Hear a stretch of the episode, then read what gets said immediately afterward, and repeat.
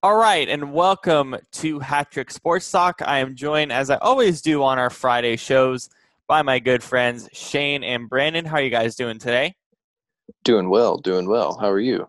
Good, good. How about you, Brannan? How's everything going? Pretty.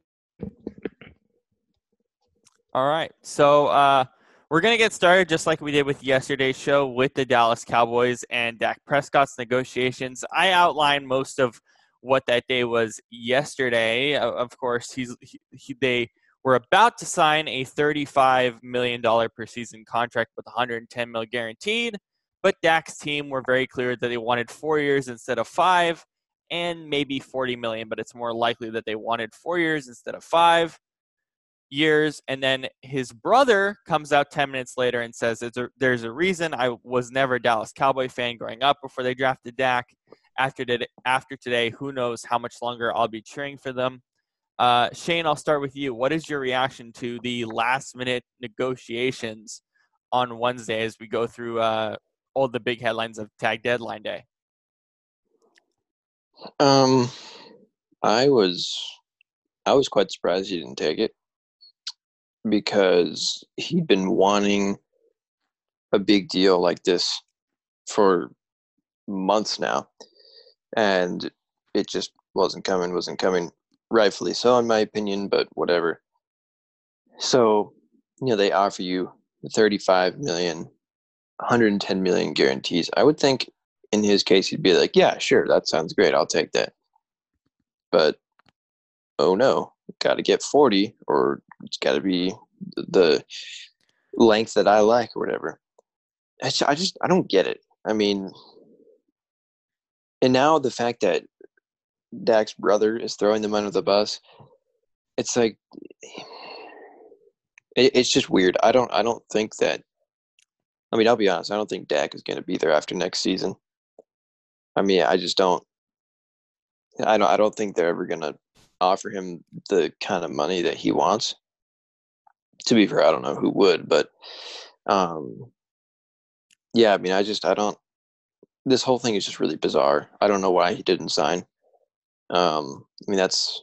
I mean, let's be honest. That's as close as they're probably going to get to what he wanted. Um, Why do you do you feel like that there's no other team out of all the other 31 teams in the league? Do you feel like there's no team that would give him this kind of money or what he's looking for? 40 million? No, no, not, no, not a chance. I mean, I, for starters, I can't even think of. I mean, I can't even think of another. Because there's like. Uh, next year, there'll probably be. Oh, there'll probably be four, five teams that are looking for a quarterback. Jacksonville, um, maybe New England, um, maybe Pittsburgh, depending on Big Roethlisberger, uh, Indianapolis. Other than that, I really can't think of anybody off the top of my head. Uh, Chicago, maybe. Yeah, maybe. And I Um, don't. I mean, I don't see any of those organizations paying him that kind of money Uh, Brannan, because, yeah, he's Yeah, just not go. worth it. But, anyways, yeah. Sorry, Shane. Uh, Brannan, you're um, what it, was your thoughts on all that transpired on tag deadline day between Dak and the Cowboys?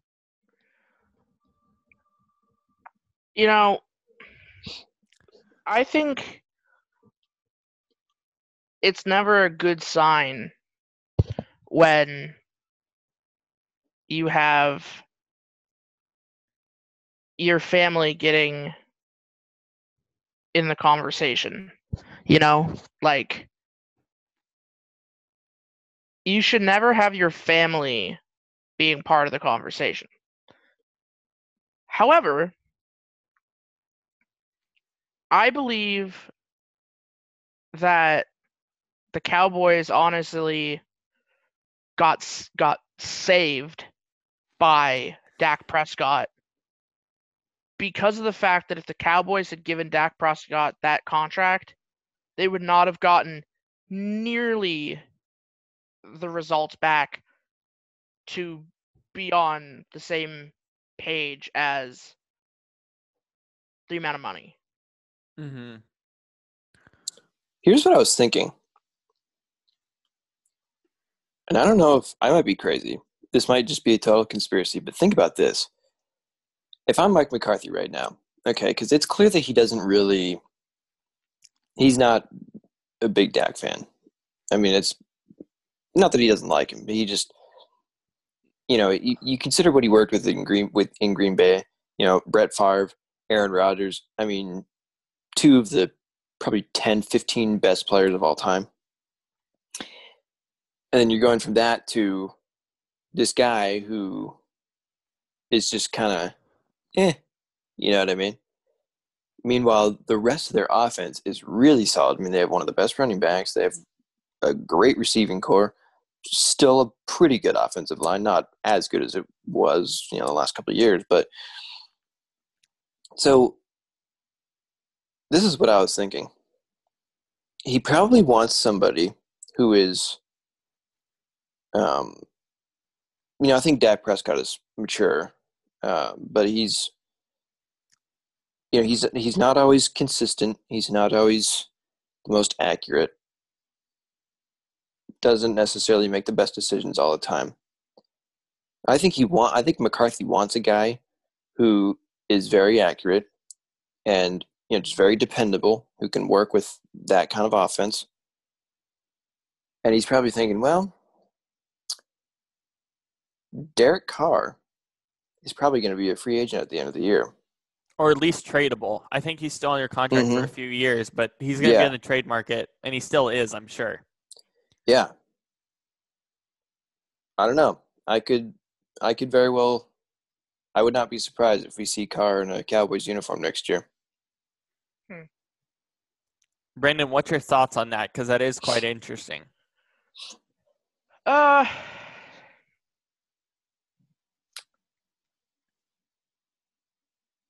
well, you have to wonder though, like, what would Las Vegas be willing, or what would uh, the Cowboys be willing to trade? Because it's not like they're gonna want to give up one of their big pieces. Yeah.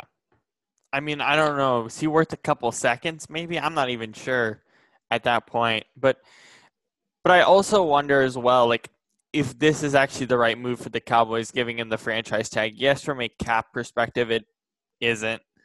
But I want to see how this McCarthy Dak thing works at least for a year.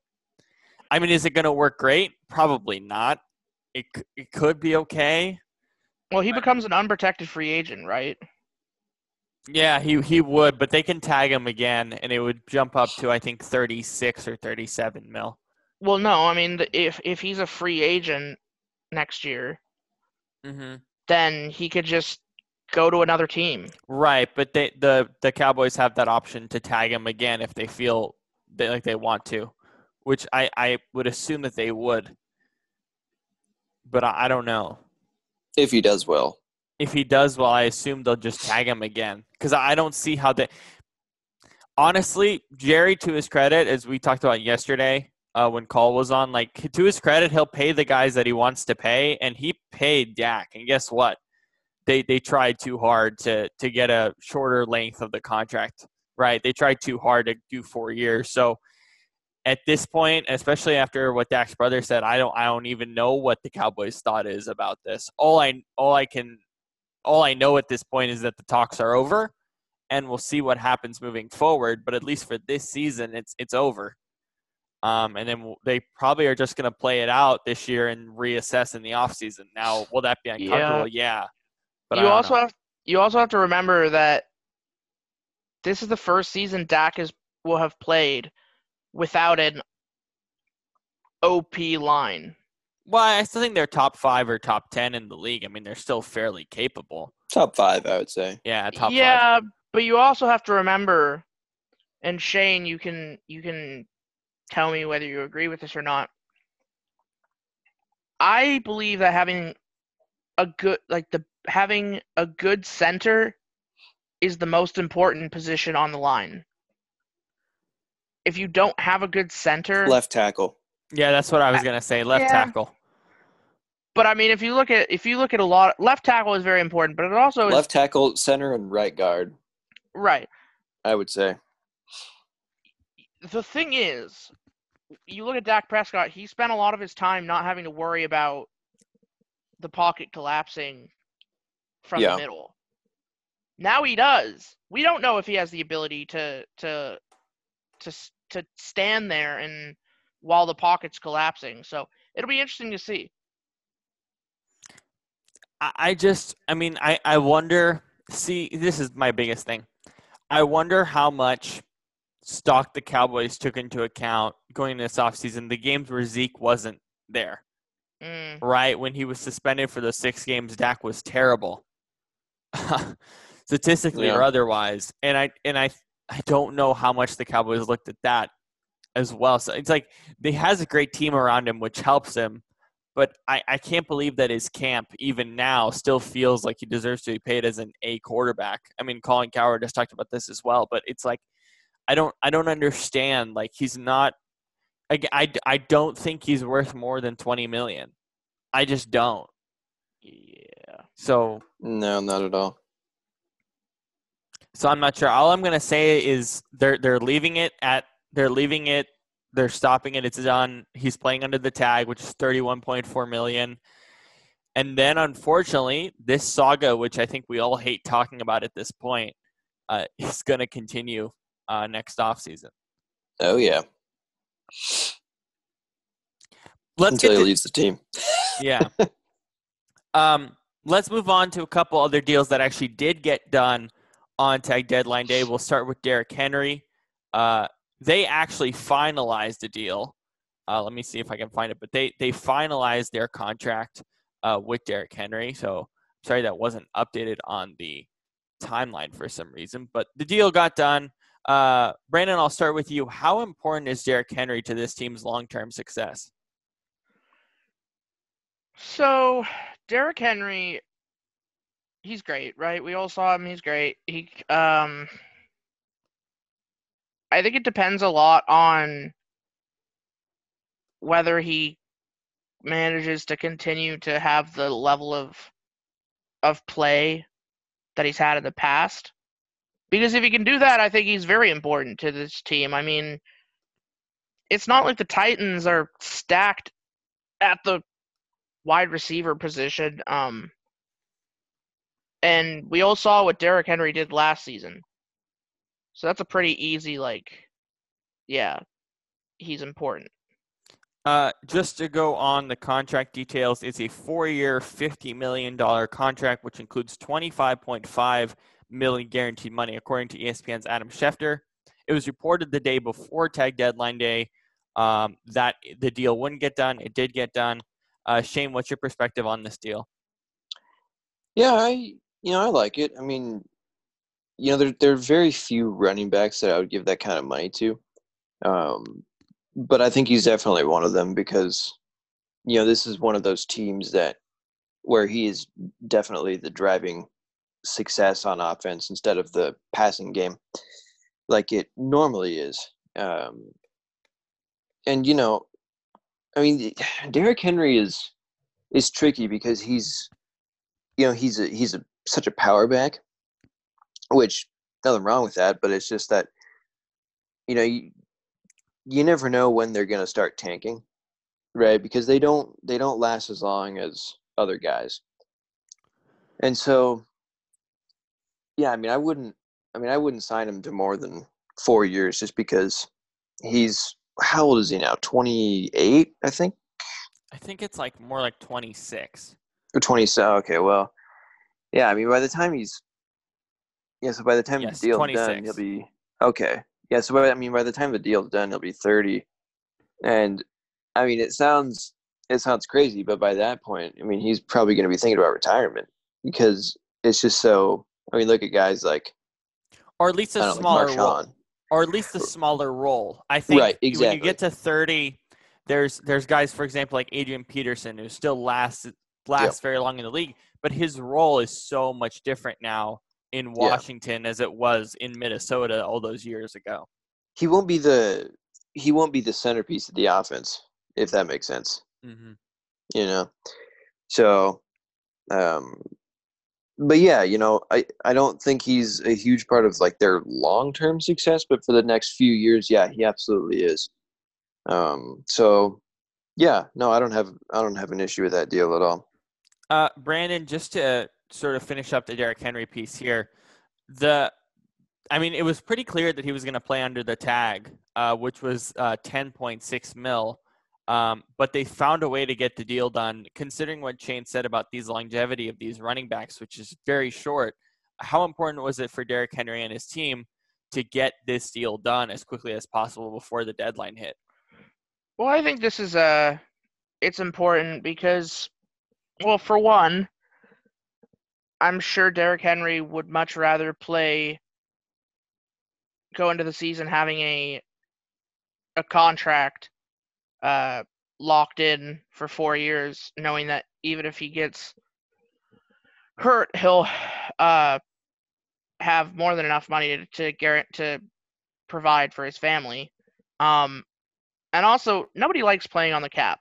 Like on the as tag, much yeah. as the tag, as much as players might, as much as a player might say, like, you know, it's fine, whatever. Nobody likes, like, likes having the tag applied. Um, I think it shows. I actually think in the end it's going to be a win-win for both both sides in Tennessee because it shows Derrick Henry that Tennessee is committed to him as a player and that they showed him tangible like we want you here.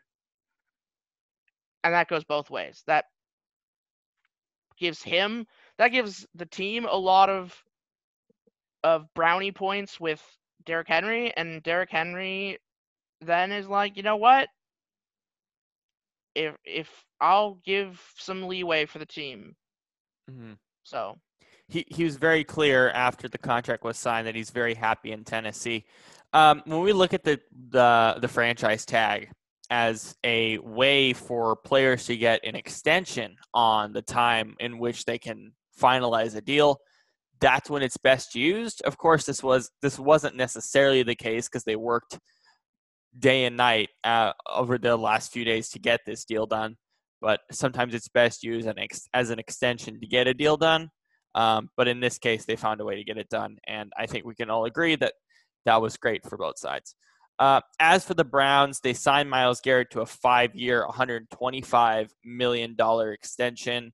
The deal includes 50 mil guaranteed.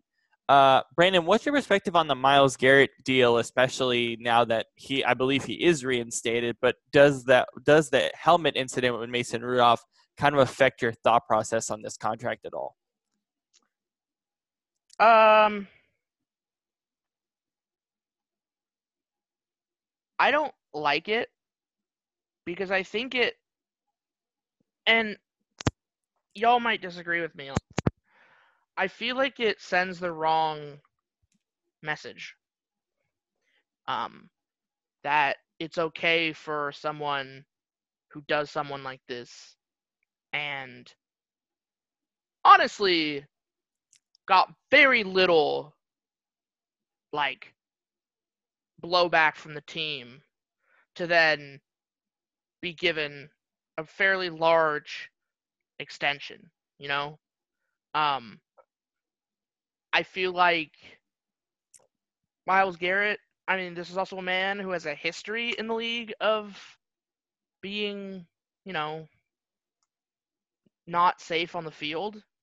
Uh, I just, I mean, he like on one hand, I'll put it this way: on one hand, his skill deserves his skill set on the field deserves the money, but I don't know. I it's conflicting. That's my issue with like the Browns team as a whole, is that you know a lot of them I think are deserving of this big money, but they don't act like it. Yeah. You know what I mean? So I don't know. Um, I mean, for their case, it's quite impressive because they they've gotten a lot of money to a lot of different people.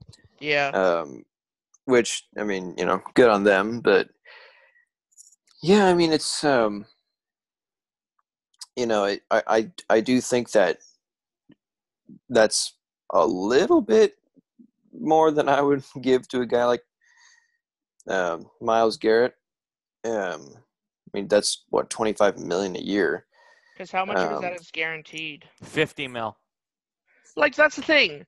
You're giving 50 mil to a man who you have no idea if he's gonna get suspended again for like a year. I mean, I I think the Browns are really clear, and, and the NFL, I think, was the same with this.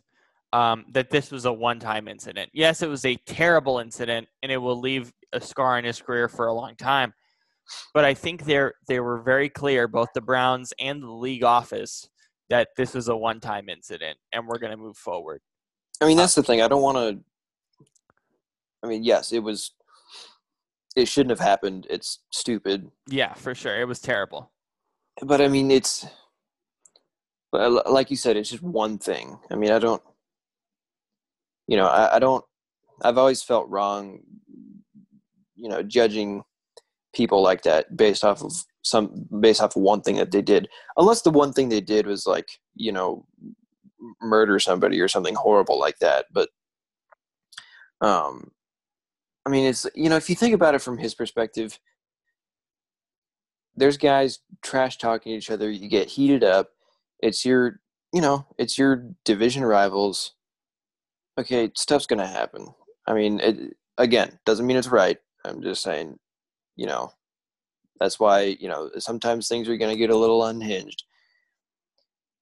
But I do agree with Brannan that there should have been some, you know, more of a penalty for something like that because there, I mean, there really hasn't been much of anything. So, hmm um, so I'm I'm with you there.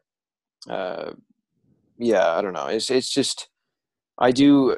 I mean, in the end, I just think that 125 for five years is a lot for a defensive lineman because most quarterbacks don't even get that kind of money. right. I mean, And it, I mean, I don't know. th- this is something that's really interesting because, I mean, you have to bring up the fact, of course, that it was a one-year suspension, and I mean, it did feel really short, of course. But I mean, I, I don't know how much more they could have gone. I mean, obviously, Well, it's not a one-year suspension though, because now he's Yeah. playing again this year, isn't he? right? But it's it's a one-year suspension relative to the season, so it happened in week eight or week nine. He was suspended the rest of the year. So yeah, it's a I it see. was technically a year long suspension. Plus, over the summer, he had to go in to the league office for a, basically a hearing or talk to Goodell. So I mean, it was technically a one year suspension. I know that the NFL doesn't do this, but I do wonder if it would have been different if it was a calendar year suspension. Although that doesn't make much sense in terms of how, the league is structured and how the league structures. Yeah, that would be kind of hard to do, I'd imagine. Right. So I mean, I don't know. It does feel really short, uh, but it definitely could have been worse uh, if more legal parties were involved. Uh, Yeah. I guess. I, I mean I, I don't know what to make of that because it's a whole different discussion. But at, at this point, I think everyone is kind of treating it as if it was a one-time incident and moving forward. Yeah. I mean, you can't you can't dwell on it forever, you know. Yeah. But yeah. Um, okay, so I'm just going to run through a bunch of headlines here. Um, this has been so at the start of this week. Um, at the start of this week, there, the NFL and the NFLPA are, I believe, still in continuing discussions about how to operate uh, the NFL season under our uh, current situation with the pandemic. Um, and there's been a lot of news this week, finally, because I think, as I'm pretty sure we can all agree, it felt like forever for them to finally come up with the game plan a few days before quarterbacks and rookies are supposed to report, which is supposed to be on Monday. Um, it's it's really weird that it's starting to really ramp up now instead of a month ago, but uh, we'll get to that in a minute. So Mike Florio reported that uh, players that test positive will be placed on a COVID 19 list, so very specific list for uh, players who test positive for three weeks. Um, according to the NFLPA, 72 players have tested positive. Mike Florio also reported that it's very likely that preseason will only be one game. I'll be honest, based on everything that I've heard, it seems like there will be no preseason games. Um, the committee has also endorsed relaxing the injury reserve and non football related injury rules for this season. Uh, $40 million reduction in cap. Uh, that was from NFL Network's Tom Pelissero. So taking the cap down 40 mil. Uh, the league wants opt out decisions by August 1st. Um, and then the Chiefs informed that rookies and quarterbacks are still expected to report on Monday. And several general managers, according to CBS, Jason's La Canfora, they're not expecting several GMs for training camp to begin on time as scheduled on July 28th. Again, keep in mind that training camps, at least for quarterbacks and rookies, are supposed to start on Monday. The Chiefs have already said that they want their players, rookies, and quarterbacks there on Monday. Uh, this is a very complicated situation that felt rushed with all the news headlines that we saw this week. Uh, but Shane, I'll start with you. What is your perspective on all this news we heard this week uh, regarding our current situation in the NFL specifically? Yeah, it is. I don't know. It's tricky because you know it's it's like.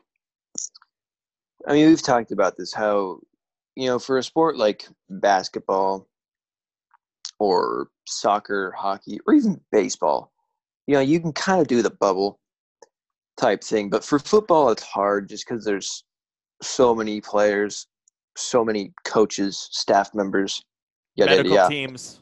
Yeah. Right. Um,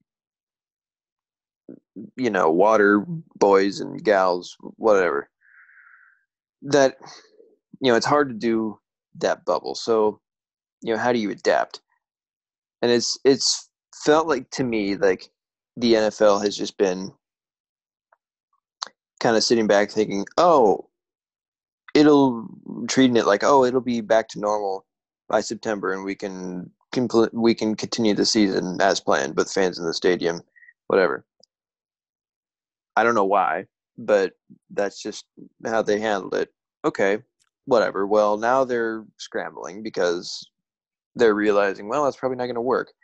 Um, so, you know, I, I'm just, I mean, like you, I'm surprised that it's taken them this long to kind of speak out about it because, I mean, it's, it, it's a lot of logistics to plan and all this stuff. You know what I mean?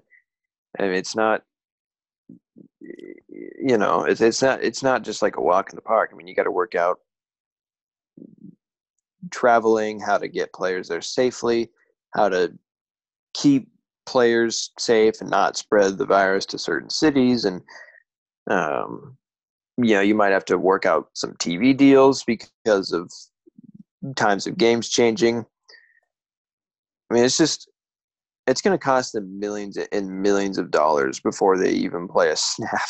okay, so it's I don't know. Um, I mean, I don't know what they're planning on doing entirely. Is there any information about that yet, or? Um, and right now, from all I can tell, is that they're still in negotiations, and training camp is expected to start on okay. time right now, right now, as I said, the Chiefs planning to have rookies and quarterbacks report on Monday. Yeah. I don't know how that's going to work. And yes, it's a much smaller pool of hmm. players. Rookies, there's, I mean, I don't know how many they're going to have in total. I think it probably would be about 30, maybe 35, uh, not including the coaching staff. So I don't know. Uh, Brannan, what is your perspective on everything, all the news just kind of rushing this week about how they're planning to do the season, but more specifically, training camp as their number one priority right now? I think. Well, first of all, I think training camp will happen, but I think it'll be like much more. Well, the thing about it is, I was I was about to say like, oh, it'll be much more like individual sort of like clumps of of players, but then I thought about the fact that like this is football, and you can't really do it like that. Like at least you can't just have each sections. You can't just do each section working together because uh, last time I checked, in practice, you a lot of practice in a in a in like training camp is teams learning to play together, like players learning to play with each other, like different groups functioning together. So they're gonna have to figure out a way to make sure that everybody is really like following the rules and as we've already seen with players like uh players who like players going to parties and stuff i don't think we can trust players to put to be professionals and put their jobs ahead of biz, of ahead of partying. Because at the end of the day players need to this season players need to think about the fact that playing football is their job like they are professionals. And mm-hmm. if they want to play their game, if they want to play their, if they want to do their job this year, they're gonna have to realize, like every other person who has a who has half a brain, you shouldn't be going to to a bar or a party. I mean, I think it's been a very small percentage, but but at the same time, I think my biggest issue, and I thought I literally thought about this at the beginning of the week because I was like, okay, wait, it's July. We're like in mid July, and we didn't hear anything for months after the virtual draft was over. For as far as we were concerned, other than the fact that oh, the schedule they're still going to play, that's still going to happen. No matter how, when they start, they're going to play the schedule where it is set up now. That's what we know right from the start is they're going to play the full schedule.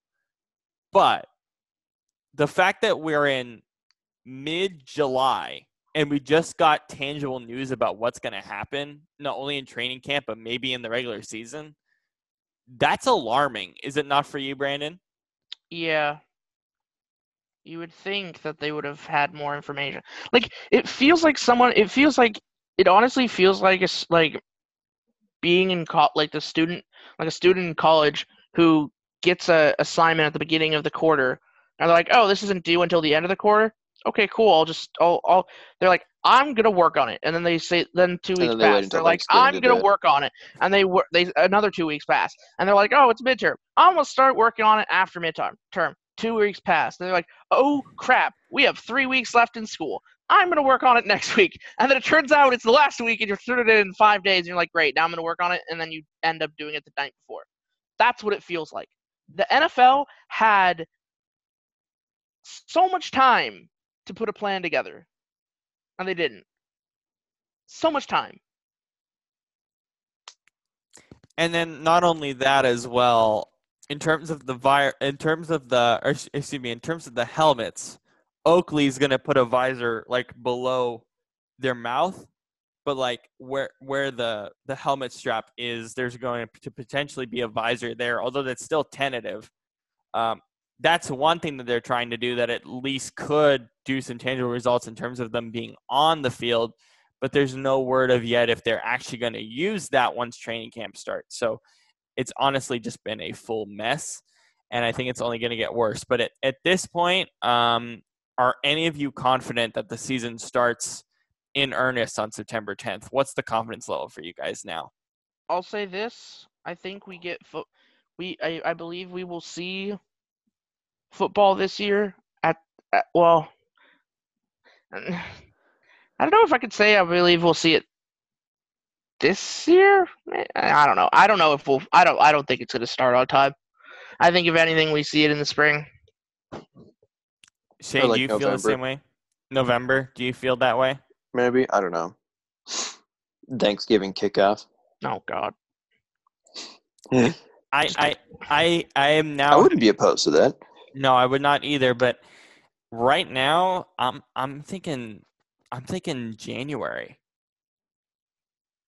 I, I, Maybe I'm I'm thinking I'm we have thinking, like a May Super Bowl. yeah. I, It's I, gotta be May. I know. imagine imagine how hot it will be in Tampa. Oh goodness. No, June. It'd be a June Super Bowl, wouldn't it? Dude, Yeah. think about what a party that would be in Tampa. Like everybody's gotten their COVID vaccine. Everybody's like, yeah. Yeah, I mean, June. That First first week of June. that'd be crazy.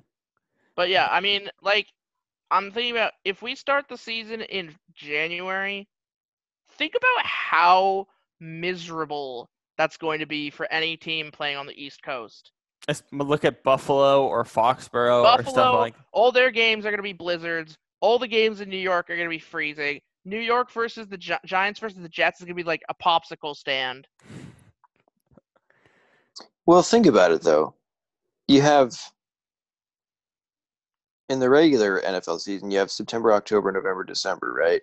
So it's Mhm. like September and October are kind of warm there, Yeah. but then November, December is cold. Well, it would be the same thing. It'd be like January, February, it'd be cold, and then March and April would start warming up again. It'd be the opposite of what it a would be the season opposite, yeah. of what a It'd be so normal season weird. would look like. They'd be like they'd be like playing the game and they'd get to the they get to February 3rd and then be like you'd have like Jim Nantz being like, "Hello, la- hello ladies and gentlemen. Welcome to whatever stadium. Today normally we'd be calling the Super Bowl, but we are on week 4 of the regular season." Wow. yeah. You know, it's just, I mean, for this year, you know, it's just gonna have to. We're just gonna have to be flexible. You know. It's, Yep. It's the way it is. The Um, entire sports calendar yeah. has been flipped on its head. Look, Yep. I look, all I care, all I really like, I don't care how we have football. I just want, like, I just hope we get some football because I miss NFL game day and I miss NFL red zone Yeah. and I miss sure. uh, the host of NFL red zone because Yeah, Scott there's, Hans. there's Scott something com- Hansen, yeah. there's something comforting about just being able to watch a crazy person cover a bajillion game of football Yeah. for seven hours. I, I Well, love Scott there- Hansen when he does that. It's awesome. if there is as well, if there is a, if we start this, if this if the season started in January, they're, I mean, they're saying there might be a vaccine by then now. Yeah. yeah. So then, I mean, people could start being at games and stuff. Well, that's what I was saying about like I don't know. if they did it, in, it's possible that there might be one in January, and there would definitely be if if there's one by January, it would definitely there. I feel like there would be enough sent out for people to go to stuff, and they would see. My thing is, I don't believe like you have to remember at the end of the day, this, the NFL is a money making corporation. They will. They have to have a, a nugget in the back of their mind going do we really want to start a season that's not going to have people at a s at the Super Bowl? yeah. Exactly. Like, Like- um, imagine the Super Bowl not having anyone there. That'd be so weird. And and here's the thing: how how do they even do? I mean, we're getting way far ahead here, but are they are they even going to play that game in Tampa? Does that even make any sense? To play that game in Tampa, like Seattle Super Bowl oh in Oh June. my god! I wouldn't, you know, I, I wouldn't mind that. Just build a boat and play a Super Bowl on a boat in the middle of the ocean. Yes, oh my god. on a cruise ship. Oh, is this is this is this what Just Matt? it- Just That call would it the be Sea crazy. World. Call it the Sea World Bowl. no, the Water World Bowl. Just it's just a giant ship in the ocean. Water Super Bowl Water World edition. You know when? So when the, the NBA before they started doing the bubble thing, there are people having legitimate conversations about having an NBA bubble on a cruise ship, That'd be dope. and I was like, that would be great. "What? You know, think about it. Just get everybody screened. Make sure nobody has COVID as they're getting on the boat, and then just send the boat out to sea. Perfect. Just let them chill. Just you know, They're not going to get it out there. exactly. Jeez. Just This a bird flies by. I will give it to all of you. Oh god. Um. Uh, let's move on from that as well, because I, I did forget about one more player that I wanted to talk about as well in Yannick Ngakoue.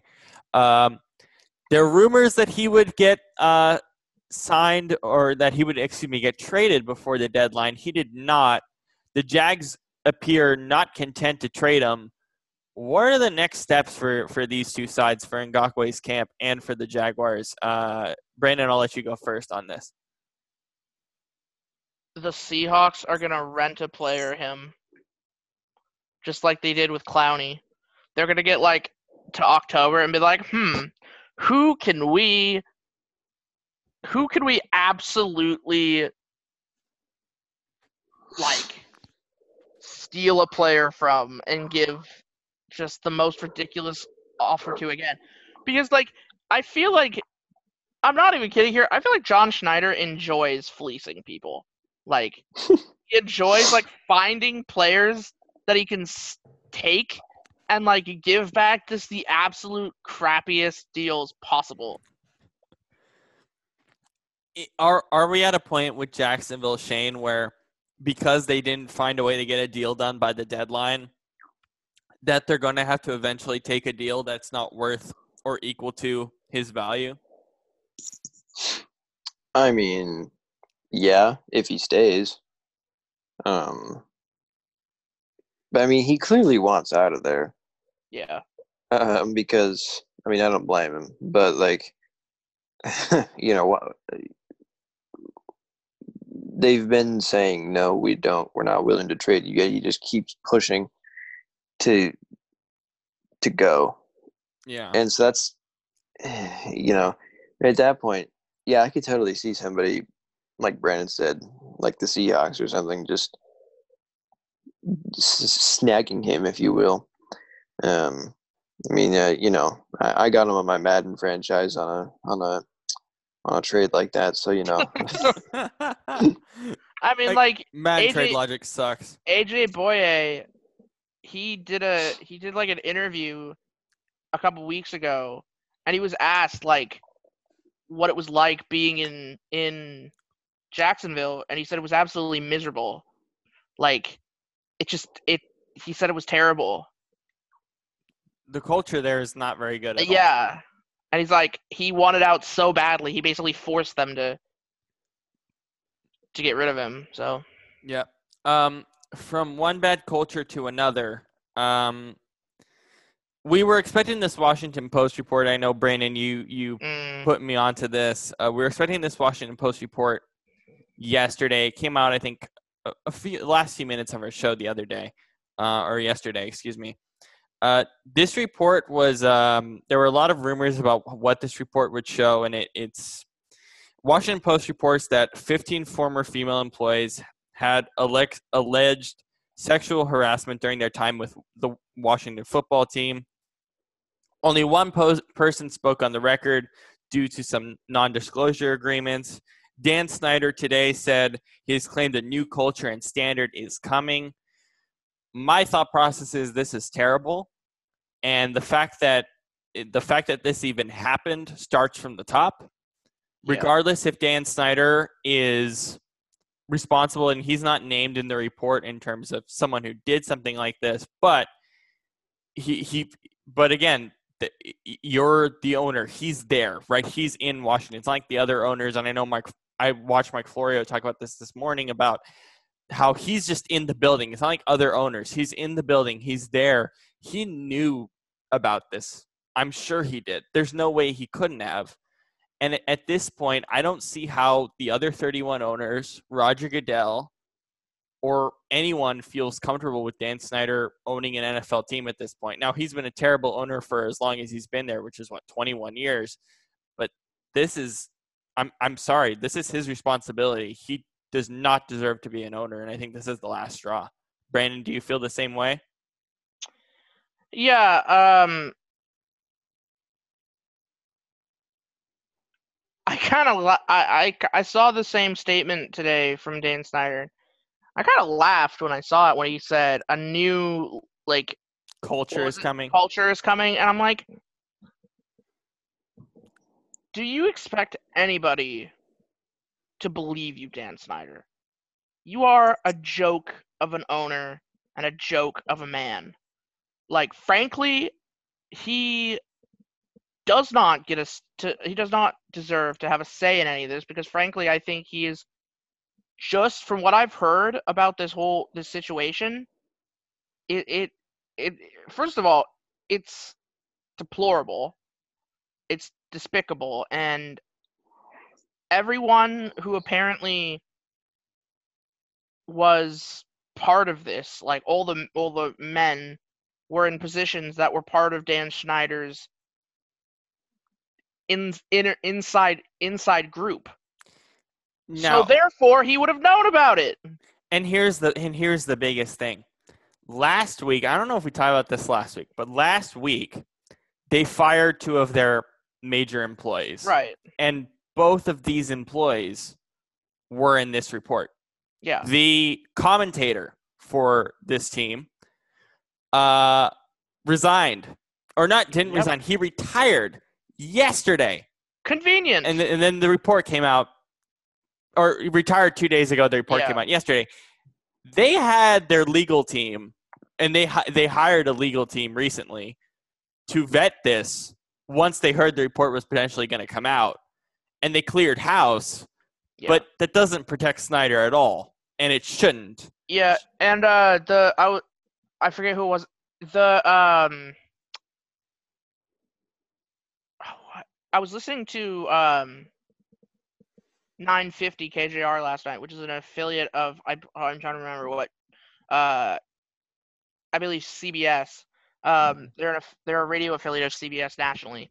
Um and they had the legal uh the legal expert on uh for CBS and she was asked the question do owners and the NFL have a legal precedent to force Snyder to fu- to to uh, sell?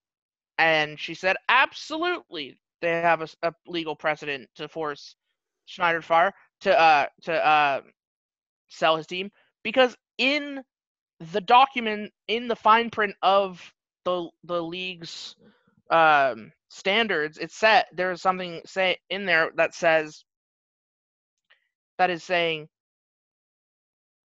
any owner gm player whatnot are expected to hold to represent a level of conduct that would be expected by the league at all times Mm-hmm. as you are representing the league and At if all times. at all times. And it that and if the b- league does not believe that you are holding that up, they can force you to f- to sell. Yeah, and and let, and before I bring Shane in as well, I want to also reiterate, as Mike Florio did today, um, that or I believe that clip was from yesterday, but either way, he, it it is different from the Jason Richardson situation with Carolina, where he was the main person indicted in those reports. But as you mentioned, Brannan, that does not accuse him of any wrongdoing in the organization, and the owners and the league itself have the right to absolutely make him sell, even if he wasn't directly cited in the report. Shane, Right. what are your thoughts about this whole situation with Washington over the last week? Um, a lot of things. Um, you know, I mean, I never. I mean, I'll be honest. A lot of people were saying that. Um, we're saying that they had kind of expected something like this to come out. Mhm. Um, I'll be honest. I mean, I don't. I didn't really know. I mean, I don't because I don't usually keep up on how the actual front office w- works within an organization, but um, but maybe I should. I don't know. Anyways, uh, yeah. I mean, if this, you know, if this is the case, um, even if Snyder didn't personally do anything, like Brannan said, he was likely aware of it. Um, therefore, he is just as much at fault as those who did do it.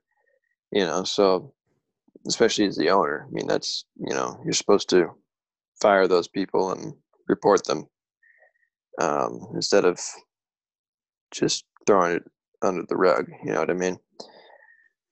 So, yeah, I mean, I think Dan Snyder will definitely be fired. Um, you know, he, I, I mean, at least he should be. Uh, um, because this is, I mean, it's, it's just not, you know, it's not okay. I mean, you, you know, the the league should take action against him. I think, um, and if they don't, then I mean that, you know, what kind of precedent does that set for other people? you know, for other teams.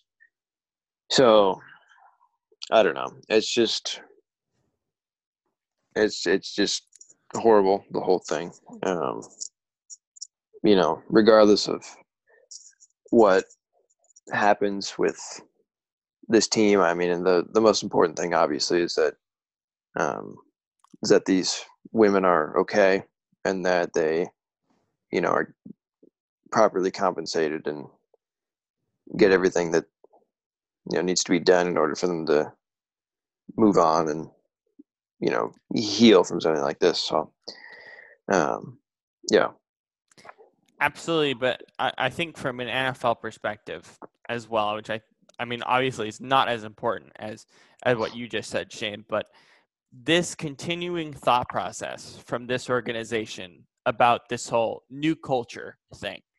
Uh, yeah. Their, their GM came out last year, I believe, and said the culture is great or we need a new culture, something along those lines. And then a year later, Dan Snyder says this. It's it's frustrating. It's frustrating that the league has something like this happen. Um, it's also just frustrating that he's still even an owner in this league, considering how how he just doesn't want change and he just feels like it's his organization. But at this point, I, I don't know how the NFL doesn't make him sell the team. I don't know how the other 32 owners feel comfortable having him as part of their group, but uh, we'll see what happens over the next few days and weeks there. Uh, mm-hmm. Let Let's move on to the NBA. I know that we wanted to talk about, uh, as we did yesterday as well, uh, the food that was that these players are getting. I know you guys want to add in your two cents about the bubble food that we saw a couple weeks ago. Uh, Brannan, I'll start with you. What was your reaction after seeing these photos? Uh, can they not spend a couple more dollars to give these players like what they need? I mean, it these players I don't know. It's like it's one thing for like someone who's who doesn't work out at the level that these players do to eat that, but at this, but like maybe a rando regular person, I don't know. Like it just it seems like it's the one thing they didn't think about Like if you're if you're if you're someone who, who's a professional athlete, that's not going to fuel your ability to to work out or play. I th- I think the most important thing here is to understand that point that these are professional athletes. This is much. This is a conversation specifically to what professional athletes put in their body, and I can assure you, it's not Stacy's chips. yeah, yeah. And and and that's that's the biggest problem here. This is not airplane food. This is not hotel food. these are professional athletes who need quality nutrition, and a bunch of these guys, especially at the top level of this league, have chefs for this particular reason. Shane, what is your thoughts on these pictures? Yeah, I was gonna say this looks like airline food. I mean, honestly, like, I mean, hey, I'll take it, but like, I mean, the you know, think about from these guys' perspective. I mean, these are, like you said, they're professional athletes, and it's the NBA is worth millions, if not billions, of dollars. They can't afford to like get them a nice private caterer or chef or something, or even let the players bring their own chefs. No, no, okay, fine, whatever. I don't know. But you know, that's yeah, it's interesting. the NBA bubble, as we mentioned yesterday, has been really bizarre and weird. Um, and it hasn't been perfect in a lot of different ways. Uh, this is one of the more funnier ways that it hasn't been perfect. But again, it's it's just the nutrition of these athletes, and it's I don't know. It, it just I I don't get why this part at least wasn't planned better. The quantity is quantity or quantity isn't quality, and in this case, there's definitely a lot of quantity food here, um, but it's not quality, and that's the biggest problem. Yeah. All right, other than the chicken and the salad. the chicken and the salad are, is the best part of the And meal for you. strawberries. I mean, what's what's what's with this plain bread loaf right there, Yeah. or the or the Stacy's chips, Uh, Brannan, these what plain what do plain you- looking noodles? what do you like out of this whole thing? Uh, well, let's see. As a chef myself, uh, though that pasta looks real dry. Um, those Yeah, are what even def- is that? those are some defi- definitely some like packaged uh potatoes. You know those like ready made, like you make them out of the package, or like they're those weird ass potatoes you get at a restaurant sometimes. Um, that chicken looks okay. It looks decently seasoned. What is that black blob next to the chicken though? I don't. Um, It says it's chicken and fish. what? yeah. Wait, is is the chicken supposed to be the I, Is it- I don't know. Okay, but like, I looked the the bottom picture is what I saw first. Like that's the very first thing I saw, and I was like, "That's what they're supposed to fuel themselves on." This is, by the way, this is an extension of one photo. This is this and this. So this is the whole meal. So Oh. they got this and this. Okay, but like that's Which- still. It's just a lot of quantity, but I mean, still. I know for a fact that an NBA player would probably eat like double that for that for like the pasta and chicken and then go work out. But to me, probably the best thing there would be like I don't know. I mean, the strawberries, the Stacy's chips, cookies look pr- probably pretty good. Seriously, why? I still can't get over that they gave him Stacy's chips. I, I just don't. I don't. Stacy's chips are great. They're great, but like, imagine you talking to an NBA player and they just pop out Stacy's chips and it's like, it's my favorite chip. Yeah. Oh, oh wait. The it says on the on the menu here. It says the pasta has Bol- bolognese sauce. So it's probably in that Impossible. container No, at the bottom It's right. vegan. No, it's probably in that No, container no, no, the dude, right. dude, dude, dude. It says impossible bolognese sauce. Yeah, I know. I left that part out intentionally. It's probably it's it's no, it's probably that container on the bottom right. yeah, You know what I'm talking probably. about? Probably Yeah, there. yeah, totally. But This anyways. is the pasta. Yeah. Yeah, no, then the sauce is probably in that bottom right Wait. container.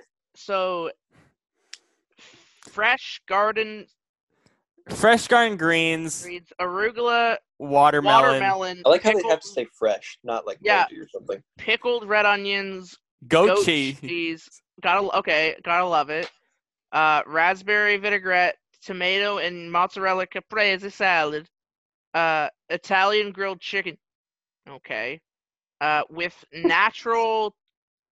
What does that say? I can't even tell, but like white fish with tomato Yeah. and dill topping. Parmesan polenta. Oh, that's polenta. Okay, that's yeah. That makes that let. Yeah, I was about to say because that's some like fake looking potato, but yeah, that definitely makes sense if that's polenta. Um, And then that pasta that we talked about, and then roasted impossible bolognese sauce, roasted s- summer, summer vegetables. Okay. Um, I don't know why they would give them vegan bolognese sauce, but okay. Yeah, Because actual bolognese is bad for cholesterol. They can burn that off. They are athletes. Yeah, I'm kidding. hmm I think we spent like 15 minutes analyzing the food. So good I job, mean, guys. I mean, no, Now no one, no one. I know, right? No wonder you got you had a guy who had to go had to go into quarantine because he he crossed the line to get food. yeah, that was Richaun Holmes of the Sacramento Kings. He It's like got like- Grubhub and then like what I want to know is why days. can't why can't these players just like call up one of the other one of the many great restaurants in the Disney parks and be like, "Yo, I'm a basketball player. Bring me some of that good food. Some Bring of that good steak. good. Yeah, exactly. I want I want like a I don't know, or give me bring me some good Italian food. It's it's ridiculous. LeBron James is like is probably like, what is this nonsense? I think this was before I even got in the bubble too. Oh man.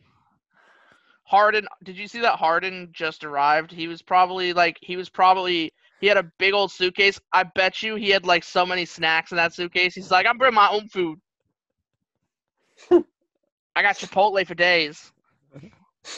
I love how the players are so pissed off about getting dinner that they have to go to Grubhub and then they go to Grubhub and they have to quarantine even though they have contactless delivery. So like what happened?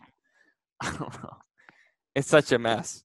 Um let's move on to our running back draft. We're gonna do running backs this week and then wide receivers next week. Brannan, you have the first pick of this draft, and Shane for the wide receiver draft, you will have the first pick. Um, here are all our players eligible, of course. This is all N- or excuse me, ESPN.com depth chart named the starters, and then we named 13 eligible backups: James White, J.K. Dobbins, Kareem Hunt, Duke Johnson, Jonathan Taylor, Phillip Lindsay, Clyde Edwards-Hilaire, Tarik Cohen, uh, on Johnson, Jamaal Williams, Cam Akers, Tevin Coleman, and Rashad Penny. Uh, Brannan, you have the first pick of this draft. Uh, I'm going with what with a pick that's pretty obvious to me. Um, with the first pick in the first round, I select Christian McCaffrey. That that was my top running back on my board. Uh, why are Me you too. selecting Christian McCaffrey? because he's a cheat code. I mean, there's not many running backs in the league that I will watch and he does something like insane every game. But that's Christian McCaffrey for me. I mean, he I, I think I've told you this, Robert, but like he might be the only player in the league that I'd be willing for like the Seahawks to to like just like send the house to get Sell him everything. just like all we need is Russell Wilson and Christian McCaffrey. That's it. Uh, Christian came into the league as a receiving back. That was it. Yeah. That's why he was drafted where he was drafted. Then Carolina really developed his running game, and the big reason why he went number one, I think, is pretty simple. And why he's number one on all of our boards is he can do it all. He's not just a runner; he can catch the ball as well, and he truly developed his running game at the pro level. Yeah. He's also a fantasy beast. Yeah, for sure. Uh, Shane, why do you have a number one on your board? Is it for those same reasons? Yeah, I mean the dude had 116 receptions last year. Like Yeah. as a running back, Which is I mean, nuts. come on. Yeah. Not to mention he's also a great rusher. Yeah. he he's he can he can power some guy. He can he he can kind of be a power back. I mean, I feel like he's still a little bit more finesse, but he can still power guys, even though he's pretty small in stature, at least on the field. Yeah, Um, he had almost 2,400 yards altogether, total yards. Jeez. He also stays really healthy. Yeah, that is Mhm. true. That is true. Um, health is certainly going to be a, a factor as we go through this list as well. Shane, you have the number two overall pick in the running back draft. Well, well, well. We were talking about him earlier. Uh, we're going to go with the man Derrick Henry. Hmm. Derrick Henry goes second overall. Uh, give me your thought process on why he's number two. Well, you know, I mean, I hmm, there was a couple guys that I was considering, but you know, you look at him. I think he's just he does something that a lot of other backs can't do, which is just constantly find a way to be a great power back, really consistent, and get the tough yards you need. I mean, the guy, I'm pretty sure had the most rushing touchdowns last year with 16. Um, and he had almost 1,600 yards rushing, which is insane. Um, he is the Titans' offense, so he is number two for me. what I love about him is the same thing that I love about McCaffrey, but even at a higher level. And and that's why I had a tough time kind of figuring out where to put him on my list because he's a guy where he's he's small in stature, but he is just a bulldozer. That's what this guy's game is just built off of, and he he did that even in college at Alabama, and he's done it at another level in Tennessee. Of course, getting that big contract. Brannan, your thoughts on Derrick Henry? Uh, yeah. I mean, I had Derrick Henry at four, but um, he definitely, like as you said, Shane, he's he is the Tennessee Titans def uh, offense. Uh, and like, I got very impressed by him. I've had him on my fantasy team like four years in a row, but he kind of like choked for me a lot. And then last year, he just basically, I feel like he was told, just, you know what, get the ball, run straight, and run through people. And uh, it worked out pretty well for them. He was number three on my board. As you can't tell, uh, this is going to be very fantasy specific uh, because we are looking at these. we are looking at these running backs as other than the quarterbacks, right? Where we kind of have sort of an idea of how they play.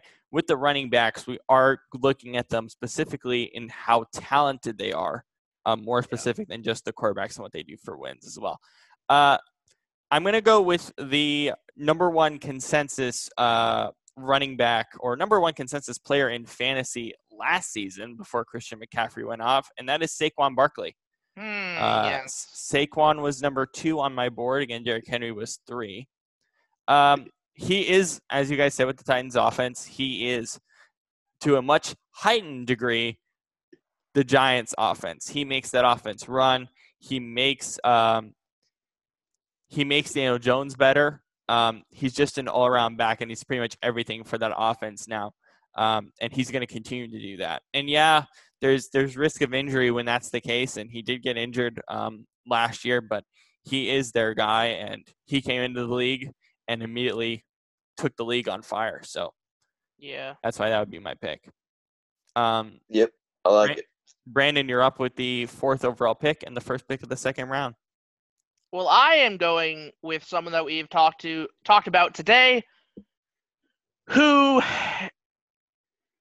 when he who backs up, who is the running back for America's team. Uh, I'm taking Ezekiel Elliott.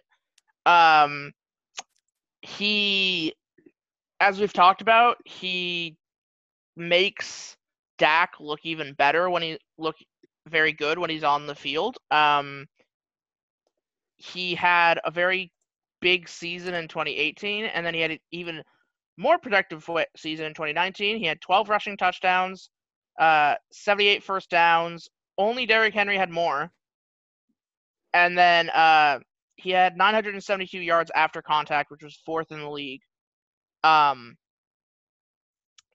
and he had he did have less big plays in 2019, but he had more. He was more productive in his play. Um, I think Ezekiel Elliott is honestly the guy that like everybody talks about like Dak, oh Dak, Dak, Dak in Dallas. Like honestly, if I'm Zeke. Dallas, I'm focused on Zeke. Like it's Zeke or bust. Like It's Zeke and Amari, man. That's what makes that team run.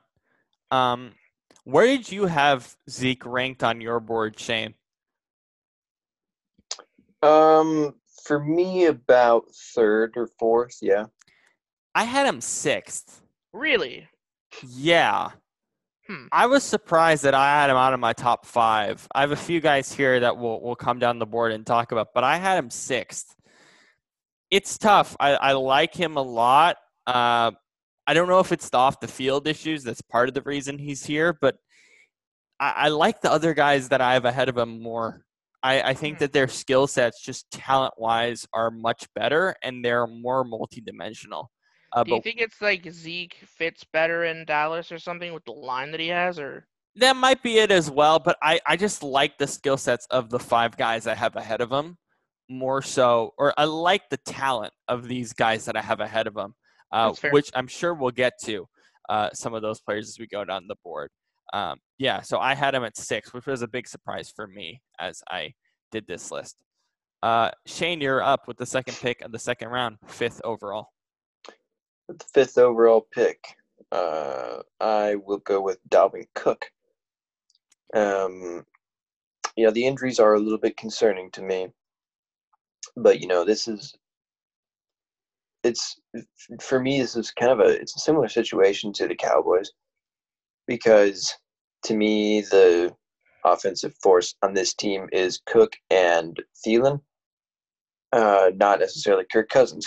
So, yeah, I mean, he uh, he was at least statistically speaking, he was right up there with uh, you know Henry, McCaffrey, and Elliott.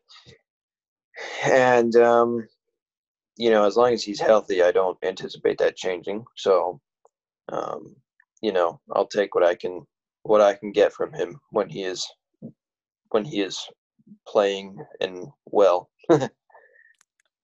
Yeah, we'll, we'll see if he does play in 2020, of course, with the contract holdout still being a, a huge story, even though it's died down in the last few weeks. Um, as we've talked yeah. about, Kirk, as you just mentioned, Shane, uh, Kirk Cousins is not the mainstay of this team. He's not what makes this team go, and the coaching staff knows that. Um, it's yeah. this. It's all about the running game for Mike Zimmer's offense, and Dalvin Cook is just perfect for it. Of course, when he's healthy. Brannan, what do you think of this selection? Yeah. Um I feel like he gets a little hurt too much for me to put him that high.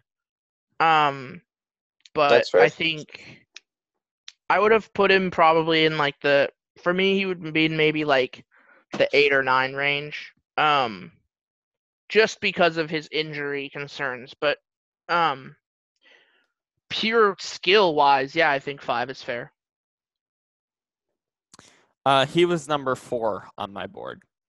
Hmm. And I'm gonna pick the guy who's number five on my board. It's it's simple. This guy just kind of does it all. I mean, if you guys will watch some of this man's training videos, it's ridiculous how this guy trains. This guy, if you watch this guy train, it's more fun than about 80% of the league. The guy is focused on everything. The guy has incredible balance, and this is one thing that makes him one of the best running backs in the league, and at five for me. And that guy's Alvin Kamara. Mm.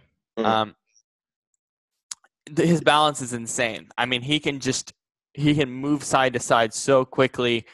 It he's just someone that's so difficult to tackle because when he looks like he's down, who can somehow find a way to get back up. He's like flipping the right stick down in Madden. I mean, he's just insane. And he's just one of my favorite guys to watch on and off the field when you're talking about his skill set. So for me, he goes here at number six overall. Anyone have any thoughts on that selection? Uh, yeah, I mean, I, you know, Kamara is kind of strange for me because I sort of forget about him sometimes because you know you look at that team and you always think of like you know Brees and Michael Thomas or whatever. Like, no, this guy's really good too. Don't forget about him. You know. Yeah. so, yeah. Uh, Brannan, you're opening up the third round. With the seventh pick in the third round of the running back draft, I take Nick Chubb. You like this guy. You had him I on do. your fantasy team last year. I had him at number seven, so I was right there with you. He popped this year. What do you like about his skill set? Uh, he is a he he anybody who's watched him play knows that he is like kind of a mini version of Marshawn Lynch where he'll like he he does he does the same thing that Marshawn Lynch does where he keeps his legs chopping. Um like he pout he keeps going. Like he like a lot of running backs have the problem where they'll hit the line like they'll hit the guy who's tackling them and they'll stop their legs. But like he just keeps his legs going and he's able to bust through guys and I mean, yeah, I'm going back to my fantasy biases, but like he was very good at being like explode he's an explosive player. Um he he also led the league last season in carries with 20 carries of 15 yards or more uh, for 574 yards only Josh Jacobs of the Raiders had more missed rushing tackles created than Chubb, um, who had 66. So he's very quick. He has power and he's explosive. And those three things together really work to uh you know make a great player. Uh, I know, Shane, what you love about Nick Chubb and, and what you mentioned about him is in, in this organization in Cleveland, as we continue to talk about with their maturity level, this is the one player on this team that you can point to as a superstar that really has a high level of maturity and just goes out there and plays every week. Yeah. Yeah, that's definitely what I like about him. And he's just he's very consistent, uh, which is good for that franchise or any franchise. Um, in the second pick of the third round, eight overall, Shane, you're on the clock. Well, I'm surprised this guy hasn't been taken already, but I'll do it now. Uh, Aaron Jones. Wow. yeah, that's a wow for me. really, Yeah. Uh, go ahead. Say say your thought process. well, he scored more than any other running back in the entire NFL for starters. Um, except for McCaffrey, they're tied. But I mean, you know, this people look at the Packers last year and looking at the 13 wins and people think, oh, well, you know, they got Aaron Rodgers. It's like, no, I think this guy was actually just as much of a key to their success as Rodgers was because I mean the guy you know he wasn't he he just kind of popped out of nowhere. And he got over a thousand yards 16 rushing touchdowns not to mention his great success as a receiving back as well. Um so yeah i mean i you know, I think he's he's definitely. I mean, for me, he's like number six overall. Mhm. Um, which I mean, call me crazy, but that's you know, I like him. I had him at 12. And the main reason why it's I get the whole touchdown thing, but the main reason why for me is Jamaal Williams.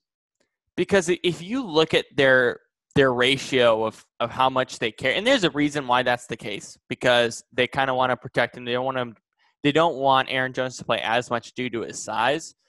Um, but he's kind of capped off in terms of how many rushing attempts he can get. So that's why he's a little bit lower for me. In terms of the actual spot of where he's selected, I can understand it. But with Jamaal Williams back there, they kind of have a two back set, even though it doesn't always feel that way because Aaron Jones is definitely a lot better than Jamaal Williams. But I think that's a huge reason why he's much lower on my board than most. Uh, Brannan, what are your thoughts on this selection? Um, I think it's pretty much around the same space I would have put it. I think Aaron Jones was he's a very good player. Um, but I think because of the fact that Aaron Rodgers is there, he doesn't have as much of like that that like if they didn't have him, the team would would crumble. Which like a lot of these teams we've talked about, I feel like um would be like that. Yeah um, yeah. I'm on the clock now, and I'm going to take the guy. I- I'm sorry, Kyler Murray. Look, I, I love Kyler, but he should not have won Rookie of the Year. Uh, this man should win Rookie of the Year, and the man is Josh Jacobs. Uh, the reality is for him to come into the league, I think what he was 22nd, maybe 23rd overall.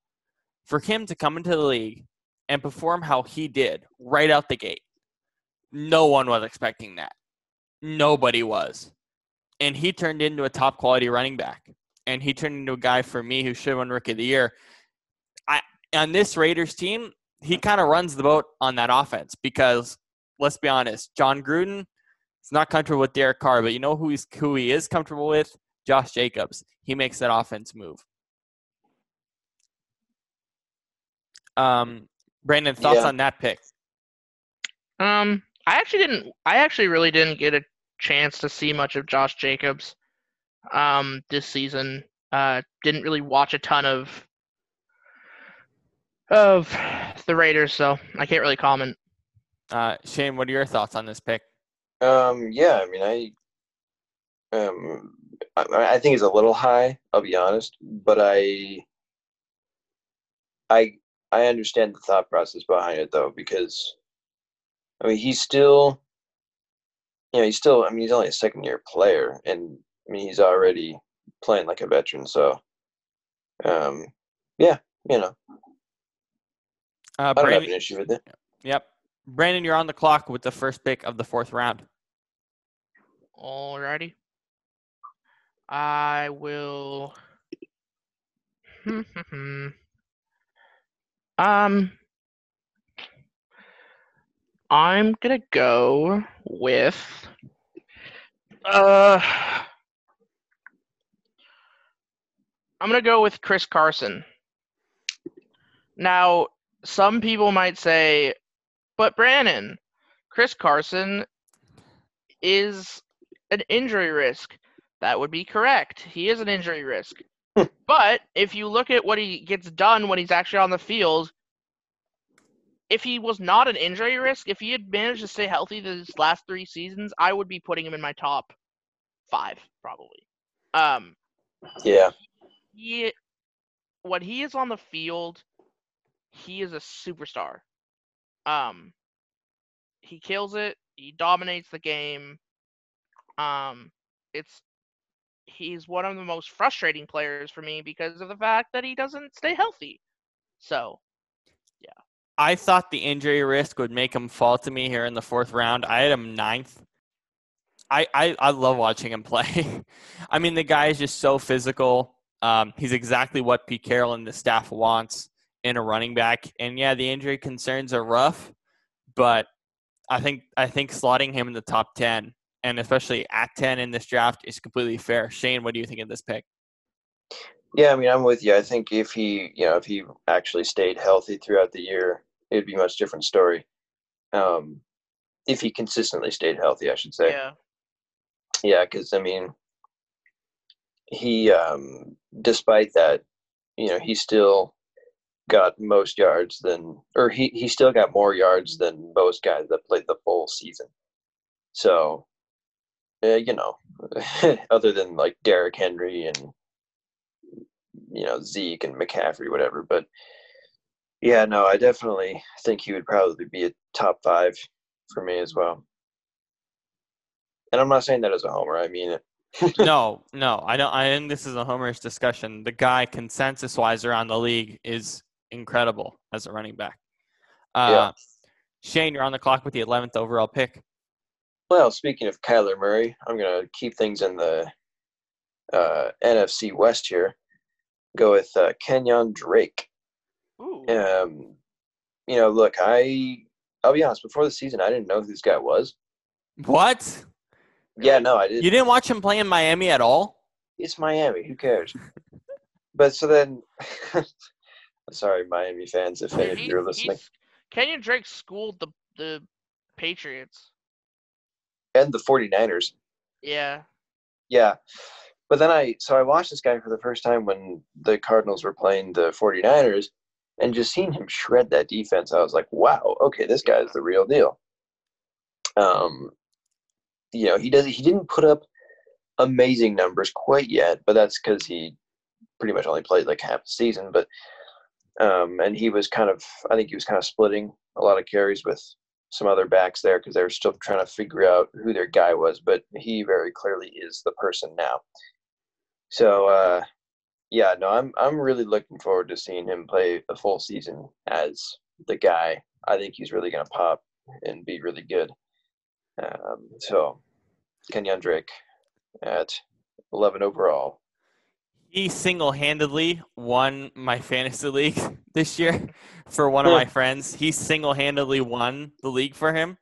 Uh, he's, I mean, even in Miami, I felt bad because I knew that he had a great skill set, and I watched him play and go, man, man, get get, man, get the either get this guy on a new team or figure out how to use him. and I, I was so frustrated watching him in Miami because I thought man, if he could only go to the right team, I, I didn't think he'd be amazing. I didn't think he'd be at the level he was pretty much immediately when he got traded to Arizona. I, I didn't think it would be even close. But in saying that, I knew he could be capable. He and it's clear that that change of scenery in Arizona was perfect for him because for him to be slotted right here at 11, I know it's weird because for a lot of people, it's it's it was only right. It was half a season, but that half a season was so incredible that this guy's going to come in next year and be a dominant back and certainly move up the board at this time next year. Brannan, what are your thoughts on Kenyon Drake? Basically, what Shane said. Yeah, Yeah. he kind of Woohoo. everything. Yeah, woohoo, woot. All right. Uh, here's the guy that I pegged at 10 overall. I pegged Kenyon Drake at 11. I pegged this guy at 10. Yeah, it's questionable, but when he's healthy, he's kind of what makes this team fun to watch. This team in general, even with Minshew Mania, isn't fun necessary to watch, but this guy makes him makes it fun to watch.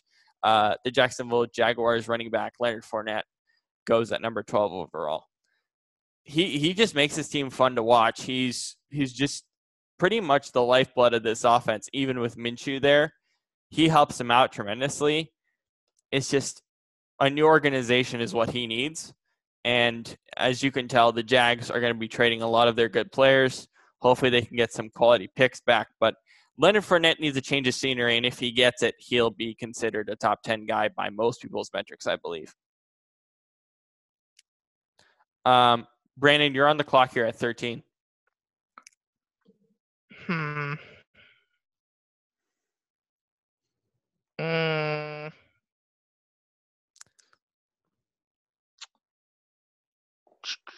I'm gonna go with Austin Ekeler. Austin Ekeler, another fantasy pick for you. I knew you would pick him pretty high. What excites you about Austin Ekeler going into Uh, 2020 where he's going to have a full role?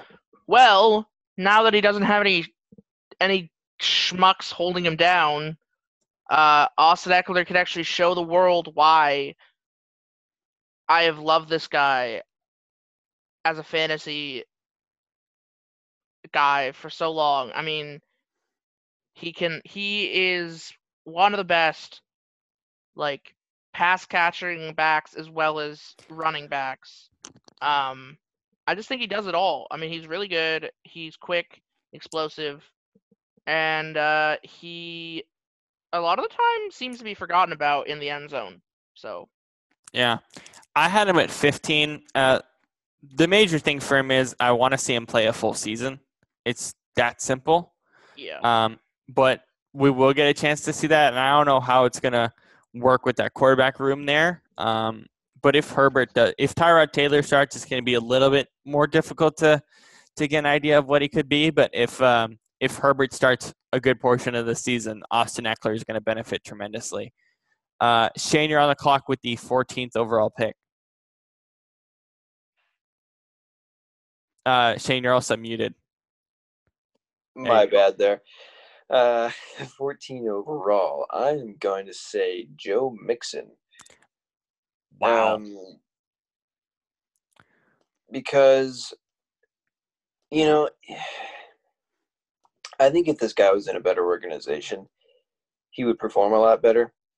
Um, because, I mean, the way it is right now, he's got a bad offensive line. Yet he still he still manages to get a lot of yards. And I mean, no, he's not amazing, but I, you know, I think in the right, in the right system, he could be really good. I just don't think that Cincinnati is it, which is why I think it holds him back a little bit. But um, yeah, Joe Mixon for me. He's frustrating because for me, I think he's overhyped.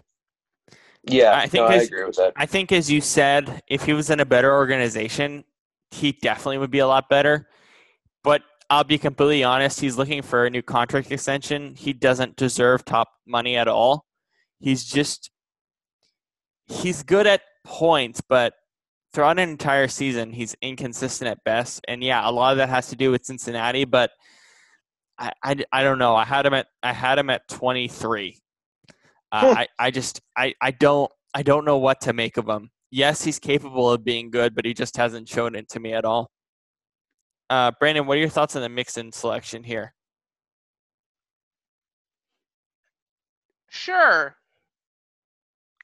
Yeah, I um. Mm-mm. Mm. No. No. I I don't know. I don't. You picked Fitzpatrick at seven overall. You don't get to talk down to me for this. You know what, Shane? I'm not talking down to you. I'm just saying. I wouldn't have had Joe Mixon at 14.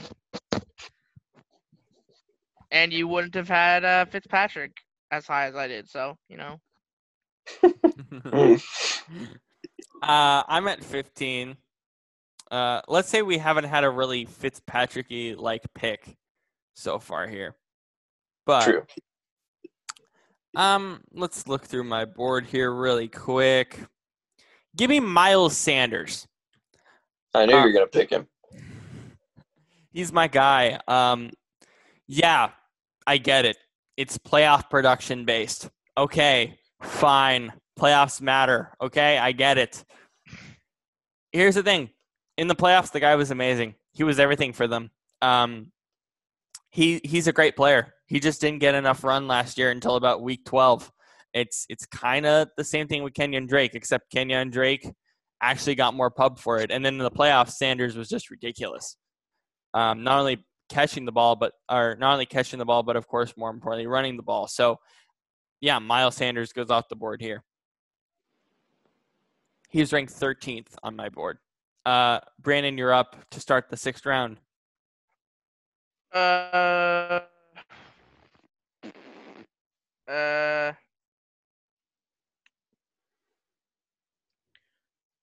I'm gonna go with, and this is I'm acknowledging that this is a reach, and this is I don't know if it's too much of a reach, but it's like a highly based around how well the line does this year. Uh, for this cer- specific team, I'm going with Le'Veon Bell. Um, and this is assuming he gets a better line. I think he'll have a better season.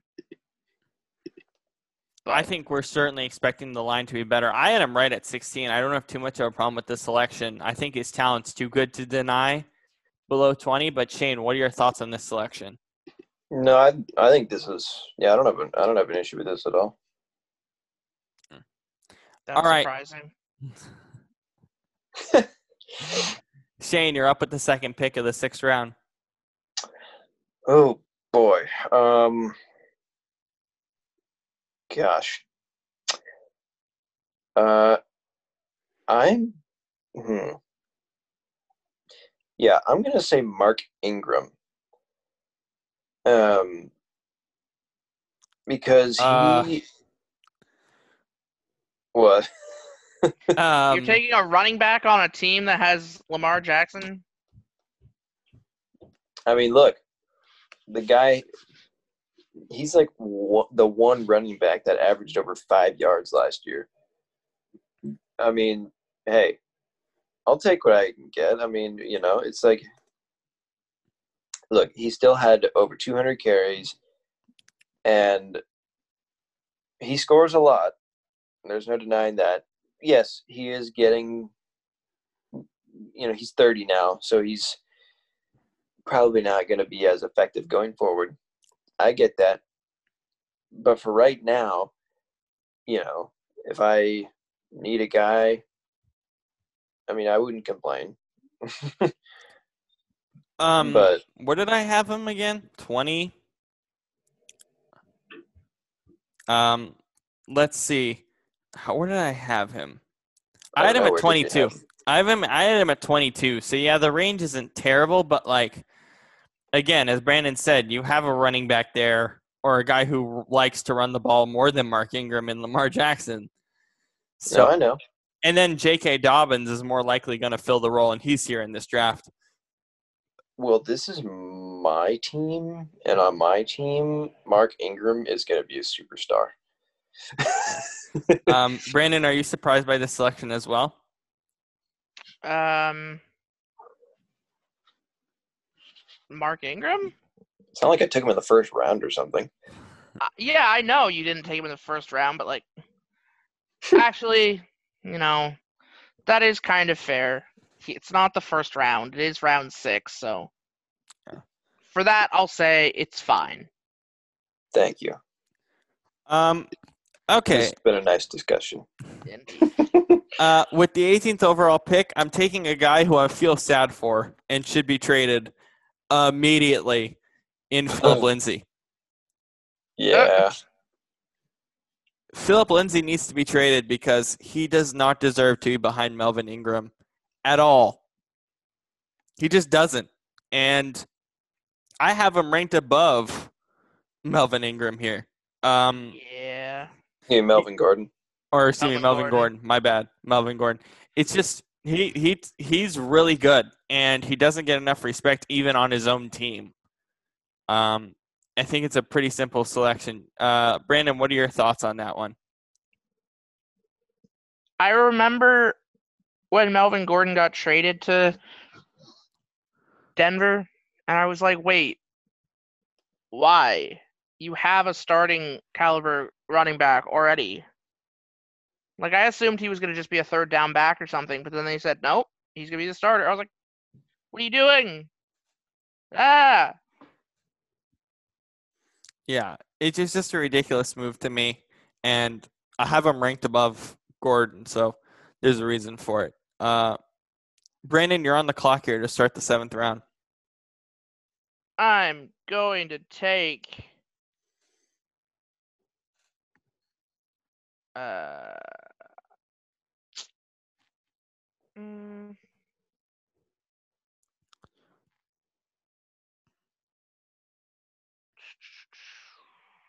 Can I see the list of Yes, Please go up. please. uh uh Oh, I'm gonna take David Montgomery. Ooh. Uh, give me your thoughts on why David Montgomery is your selection here.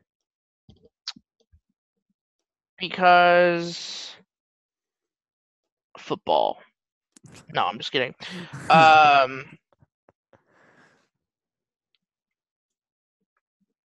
because he's one of those players that I feel like it's he gets lost in the shuffle a little bit.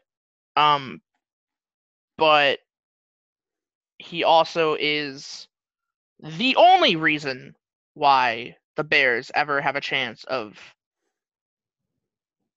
looking somewhat good when they play on a Sunday or a Thursday or a Monday. I mean, their quarterback sucks and he's just a diamond in the rough. He's the guy that doesn't get talked about a lot. It's really unfortunate and frustrating because he's good. I think he'll be even better this year. And if he does, he'll I think he'll become a guy that a lot of NFL fans know about, not just the hardcores. Um, True that. Shane, uh, you're up with the 20th overall selection. And you're muted again as well. Dang it, I'm sorry. My mother and sister are running around and making noise. Um, let's see. What what is this? Twenty overall. We're at- okay. We're in the, the middle of the round here. I will say Todd Gurley.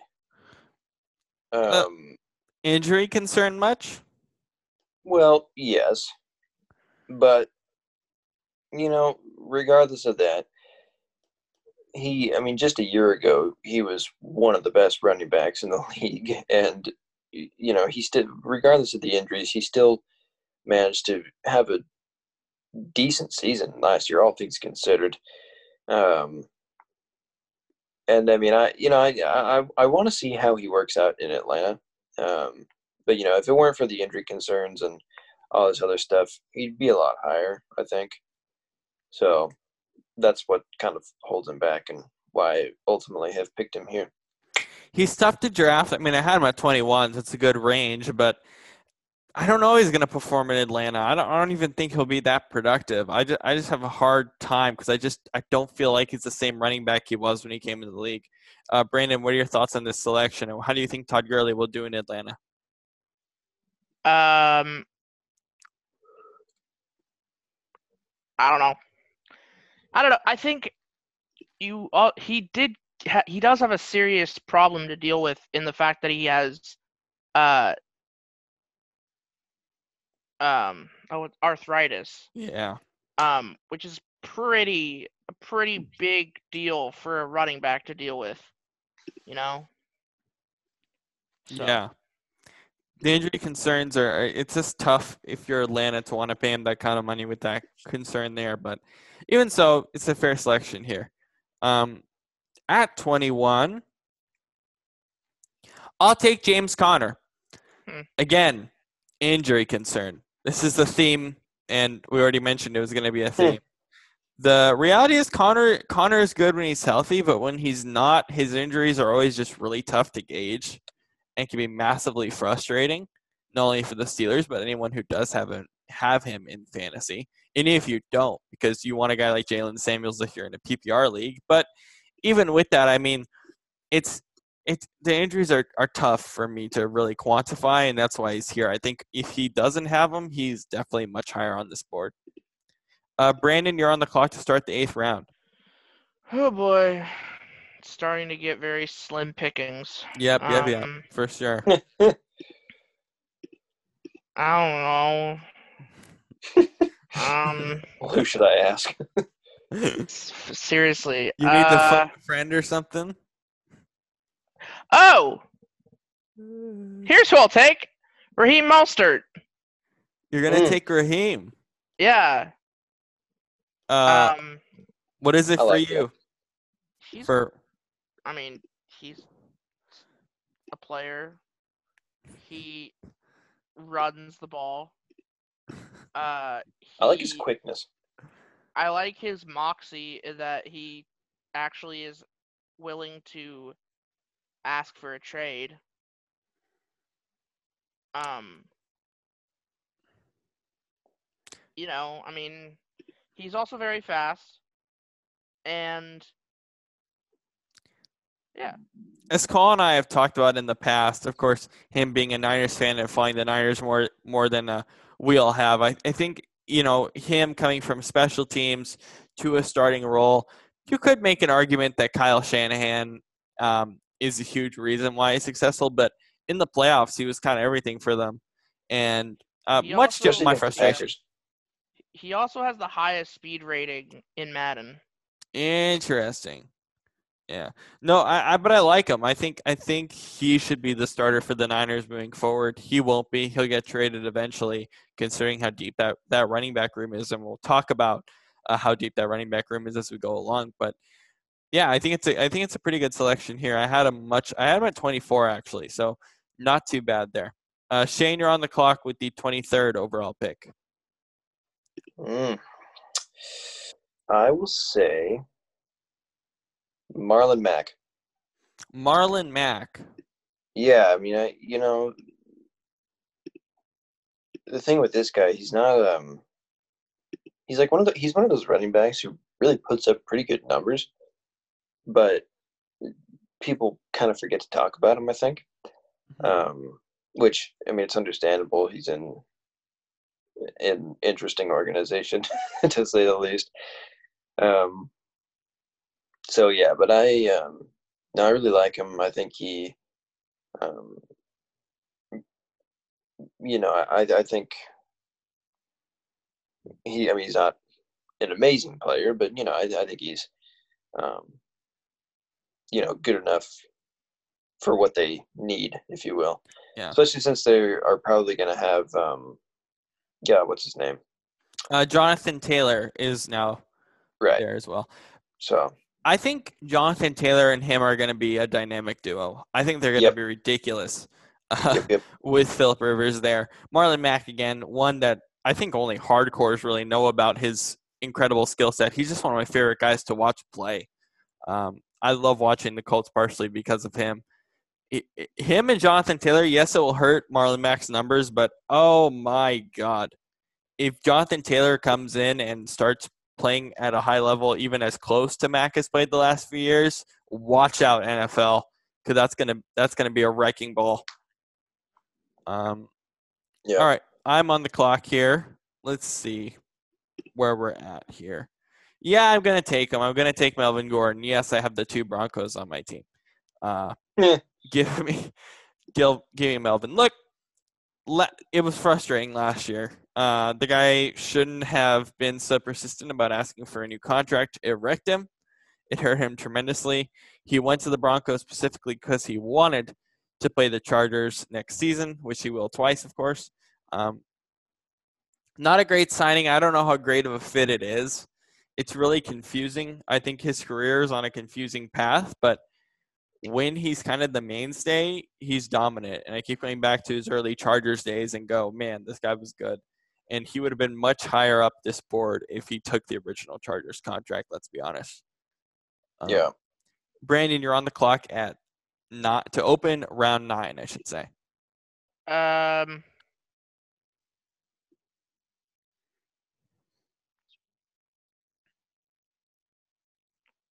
I will take.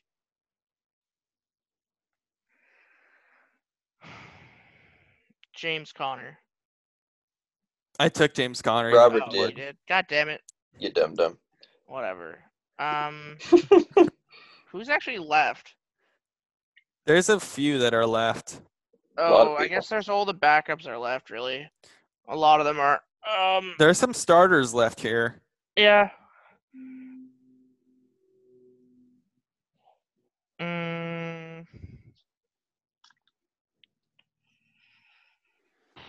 There's a few young guns here. oh, I'm gonna take Rashad Penny. Wow. At me. Wow. At me, Homer. fool. Whatever. I don't care. Anyways, Uh, what is your reasoning for Rashad Penny? I have him at, I had him at 38. Wow. you're a you're a, a savage. Um, why did you pick him Uh, at here? I picked him because he started showing flashes of of brilliance. Uh, I think he's good. I would rather them use him as a catching, as a like a passes, passing running, like a pass catching running back. receiving back. R- Yeah. yeah. receiving back. Um, I think he's really good in that position. Um, but yeah, he had some flashes. I think it was really unfortunate timing that he got hurt when he got hurt. Um, because he was really just start because he had his he had his huge game, and then he got hurt. How many times does that seem to happen with the Seahawks in their running A back lot. position? It happens a lot. A lot. Uh, when guys seem to show out and then it kind of falls apart. Shane, you're on the clock with the 26th overall pick. 26th overall. I will take Devin Singletary. Nice. That was the next guy on my board. Is he even in the league still? Yeah. He's Oh, a second year player. oh. Um. What do you like about him? Well, you know, he uh, he didn't play a ton last year, but um, but you know, he he had a good amount of snaps, and um, you know, I think the Bills' offense is very dynamic, and he's definitely part of that. You know, he's just a solid back. He's a nice uh, nice complement to uh, to their passing game, which is definitely improving. Um, so yeah, Yeah, that was that was my next guy on my board. So good job there. Sorry about that. It's totally fine. Um, let's see where we're at. Almost, we're like halfway through, so I gotta look down my board.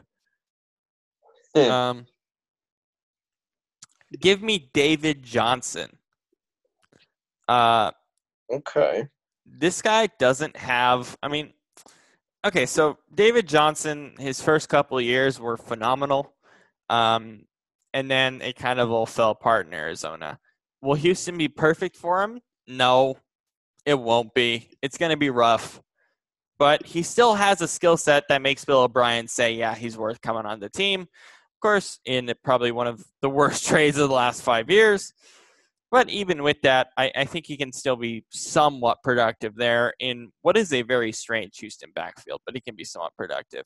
Brannan, you're on the clock to start round 10. Um.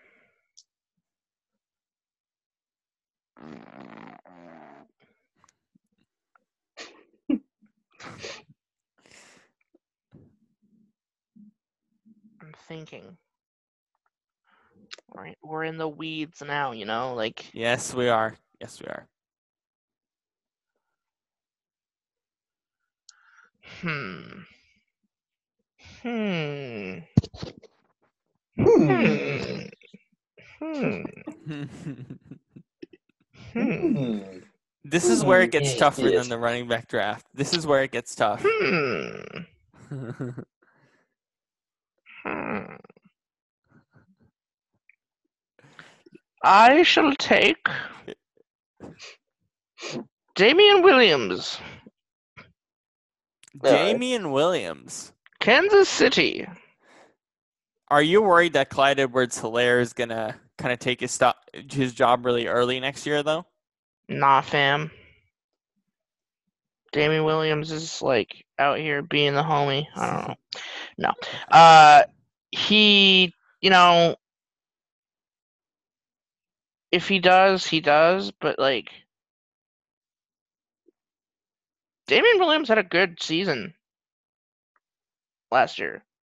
He only fumbled twice. He had uh 887 rushing yards, eight rece- uh, eight touchdowns rushing, 59 receptions for 465 yards and five receiving touchdowns.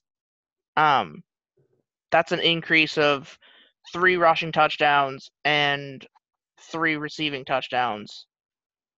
So from 2019. Well, here I mean, while I can get the selection, it's just it's hard for me to really figure out that running back room in Kansas City.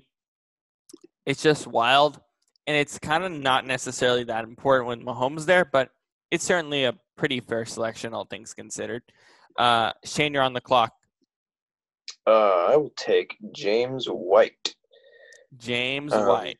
Now I get that Michel is technically the starter there, but I I just think that um I think that James White is more dynamic for New England's particular style of offense um, because you know he's a great receiving back, and I think that works in their favor with all their little dink and dunk passes they always do. Um, so yeah, that's why why I take him.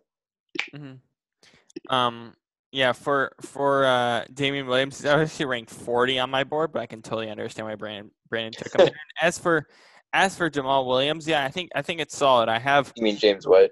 or James White, excuse me. I think that's a pretty solid selection. I have I have him actually right at 29. I have the other uh, Patriots running back right above him. So they're kind of neck and neck for me. I don't really know what they do with that position. They kind of just do whatever. Uh, Yeah. both of the both Sony Michel and James White uh, kind of figured themselves out there, I guess. Um, with the 30th selection, let's see who is. Uh, give me Jamaal Williams. Uh, both of uh, two Williams go uh, off on this board. Yeah, give me, give me Jamaal again. Jamaal gets a good portion of these carries in in uh, in Green Bay. Uh, they want to they want to keep both of them healthy, so they kind of split the carries. Uh, and he can still be very productive. He he would be better in a much more volume role, but even with that, I think he's still very productive and very good. Brandon, you start the eleventh round. I do. You do. Uh Just like all the other rounds. oh boy. Well, I'm gonna take Kerryon Johnson. Um, and don't don't be giving me any what because Kerryon Johnson had some of the most was some was one of the most improved running backs on any team between 2019 and 2020. Uh, he went from 403 rushing yards in 2019 to 817 in 2020 with seven t- touchdowns in 2020, whereas he only had three in 2020, 2019. Um, and yeah, I mean, he was really one of the only factors of that team. Yes, he did have a knee injury that sidelined him for half the season, which also kind of adds to the factor that, like, if he had been playing more, you know, I mean, he would have gotten even more stats. Yeah, he would have easily been picked much higher if he wasn't injured. He was someone that not a lot of people talked about, but when he was healthy, him and Matt Stafford ran that offense perfectly. Yeah. And um, next year, we'll see. D'Andre Swift is actually slated to be the starter. Uh, we'll see how that changes. Uh, but with those two together, I think it'd be great uh, for the Lions as an organization. Shane, you're up with the 32nd overall. Speak pick. of D'Andre Swift, I'm going to take D'Andre Swift.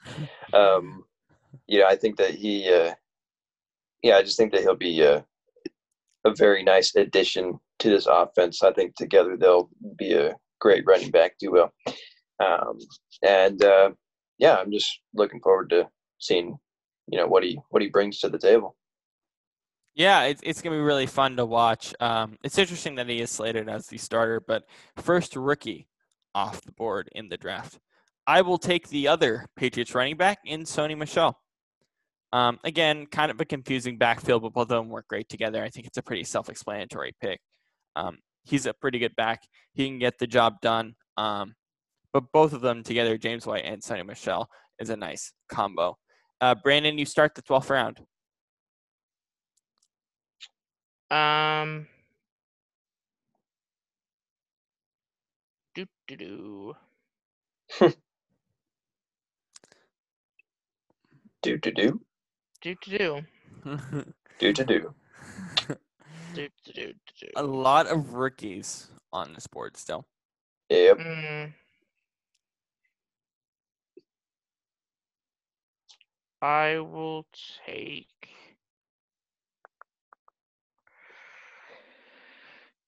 See, I don't know. I'm not like very well versed in running backs. Um, Well, that's too bad.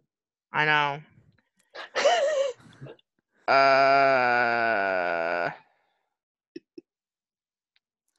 I don't know.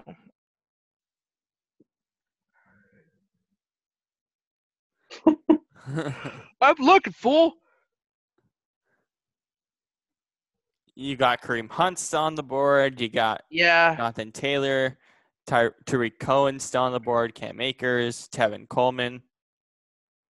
Uh, I'll you- take I'll t- I'll take Kareem Hunt because you know you can't really go wrong with running backs on the um Browns. Browns. Might as well put them together. You know. Mm. Kareem Hunt, yeah, he's ta- he's talented, um, but he just didn't get enough playing time, and he's not. I don't think he'll get a lot of playing time even this year. Um, unfortunately, his career took a downward spiral. Honestly, for good reason with what happened. Um, but uh, he can still be productive, uh, but certainly not in this situation. I don't think. Um, but again, I, I think um, you know with his career, uh, it's really tough considering uh, the horrible stuff that happened uh, uh, with him. So, or not with him, but you know what happened was really terrible, and that really hurt his career. Um, What happened? do you not remember? No. He he literally like kicked a female outside of a hotel. Oh yeah. remember? Yeah. So Yeah. pretty bad stuff. Uh, Shane, you're on the clock here at 35. Give me Clyde Edwards Helaire. Um, I I think this guy will be a, a beast of a receiving back. Um, you know, because that's what he was at LSU, and now he's got the best quarterback in the NFL to throw to him. So should be solid. Yeah, should be great. Should be a good fantasy guy as well. Um, Let's look down my board and give me Tarik Cohen. Uh, right. the basically, if you're talking receiving back, the first two, uh, the first name that should come out of your mouth is Tarik Cohen. He is that and only that. Um, but he's very capable at that, and he's just he's just the right kind of running back for this offense. Matt Nagy loves him.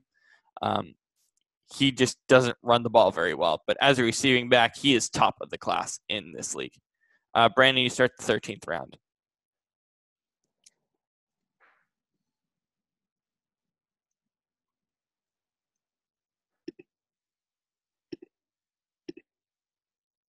Did you die? A little bit. we only got two. You only got like three picks left. I know. Uh, I'm trying to think. But nothing's happening. exactly.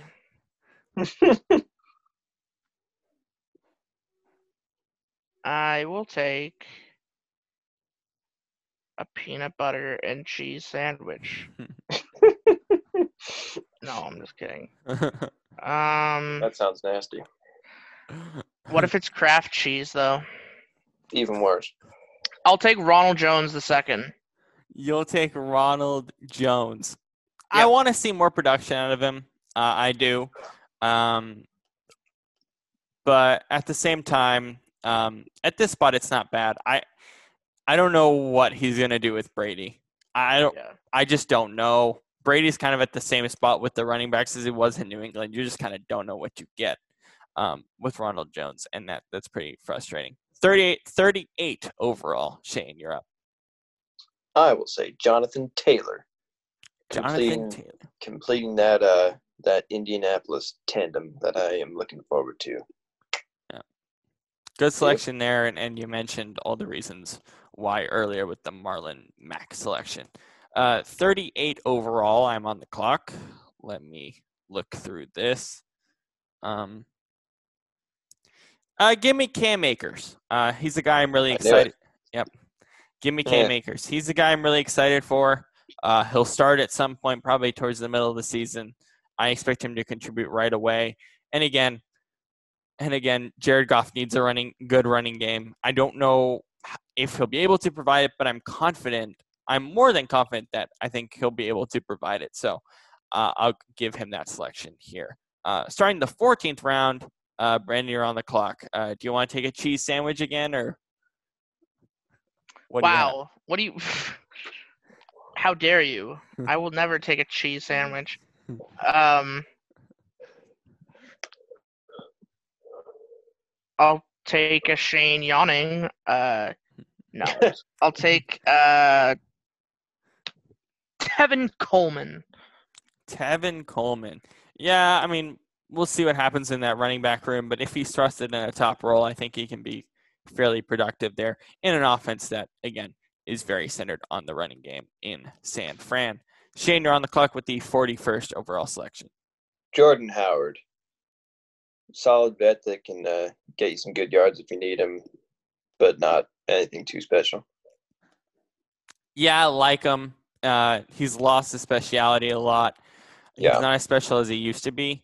It's going to be a really weird backfield in Miami with him and Matt Breida, but we'll see how that works. I'm moving forward. 42nd overall. I'm on the clock, and I'm going to take Derrius Guice. I wish I could pick him. I wish I could pick him higher. I do, but injury concerns are injury concerns, and the guy just hasn't played enough, or when he's played, hasn't been productive enough to put him higher. Uh, but I think this is a solid spot for him. I want him to be higher on this list. I just can't put myself to do it, uh, just because those injury concerns are a little bit too much for me. Uh, Brannan, your last pick of the draft. I will take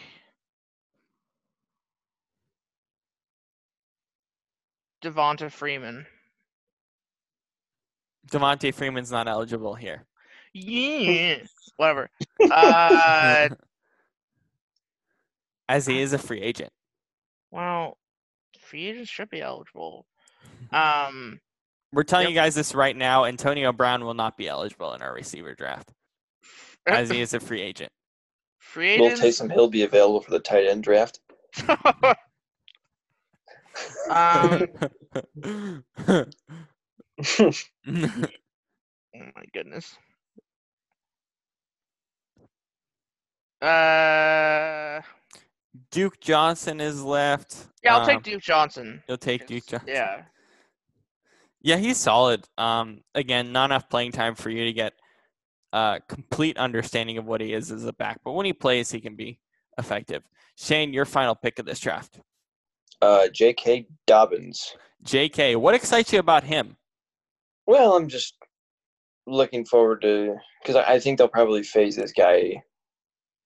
they- They'll kind of phase out uh, Ingram with this guy, and um, you know it'll just be interesting to see how the rushing game continues in Baltimore, just as as um, as Lamar develops as a passer and whatever else. So And then with the final pick, Darrell Henderson Jr. He was last on my board. Um, again, I expect Cam Akers to take over for him. He was productive Yeah. at spots uh, in LA last year, just not enough playing time for me to get a good understanding of what he is capable of. It's tough to pick guys here at the bottom, of course, but uh, Darrell Henderson is fine for uh, the last overall pick of the draft. All right, good show today, guys. Good draft. We'll have the receiver draft next week. Um, so we're gonna What go about through. the fullback draft? There's only like two good fullbacks in the entire NFL, um, or two guys that are eligible at fullback. I think that are really good. Strange But, how uh, quickly that position died. Yeah, you, you're always really surprised about that, aren't you?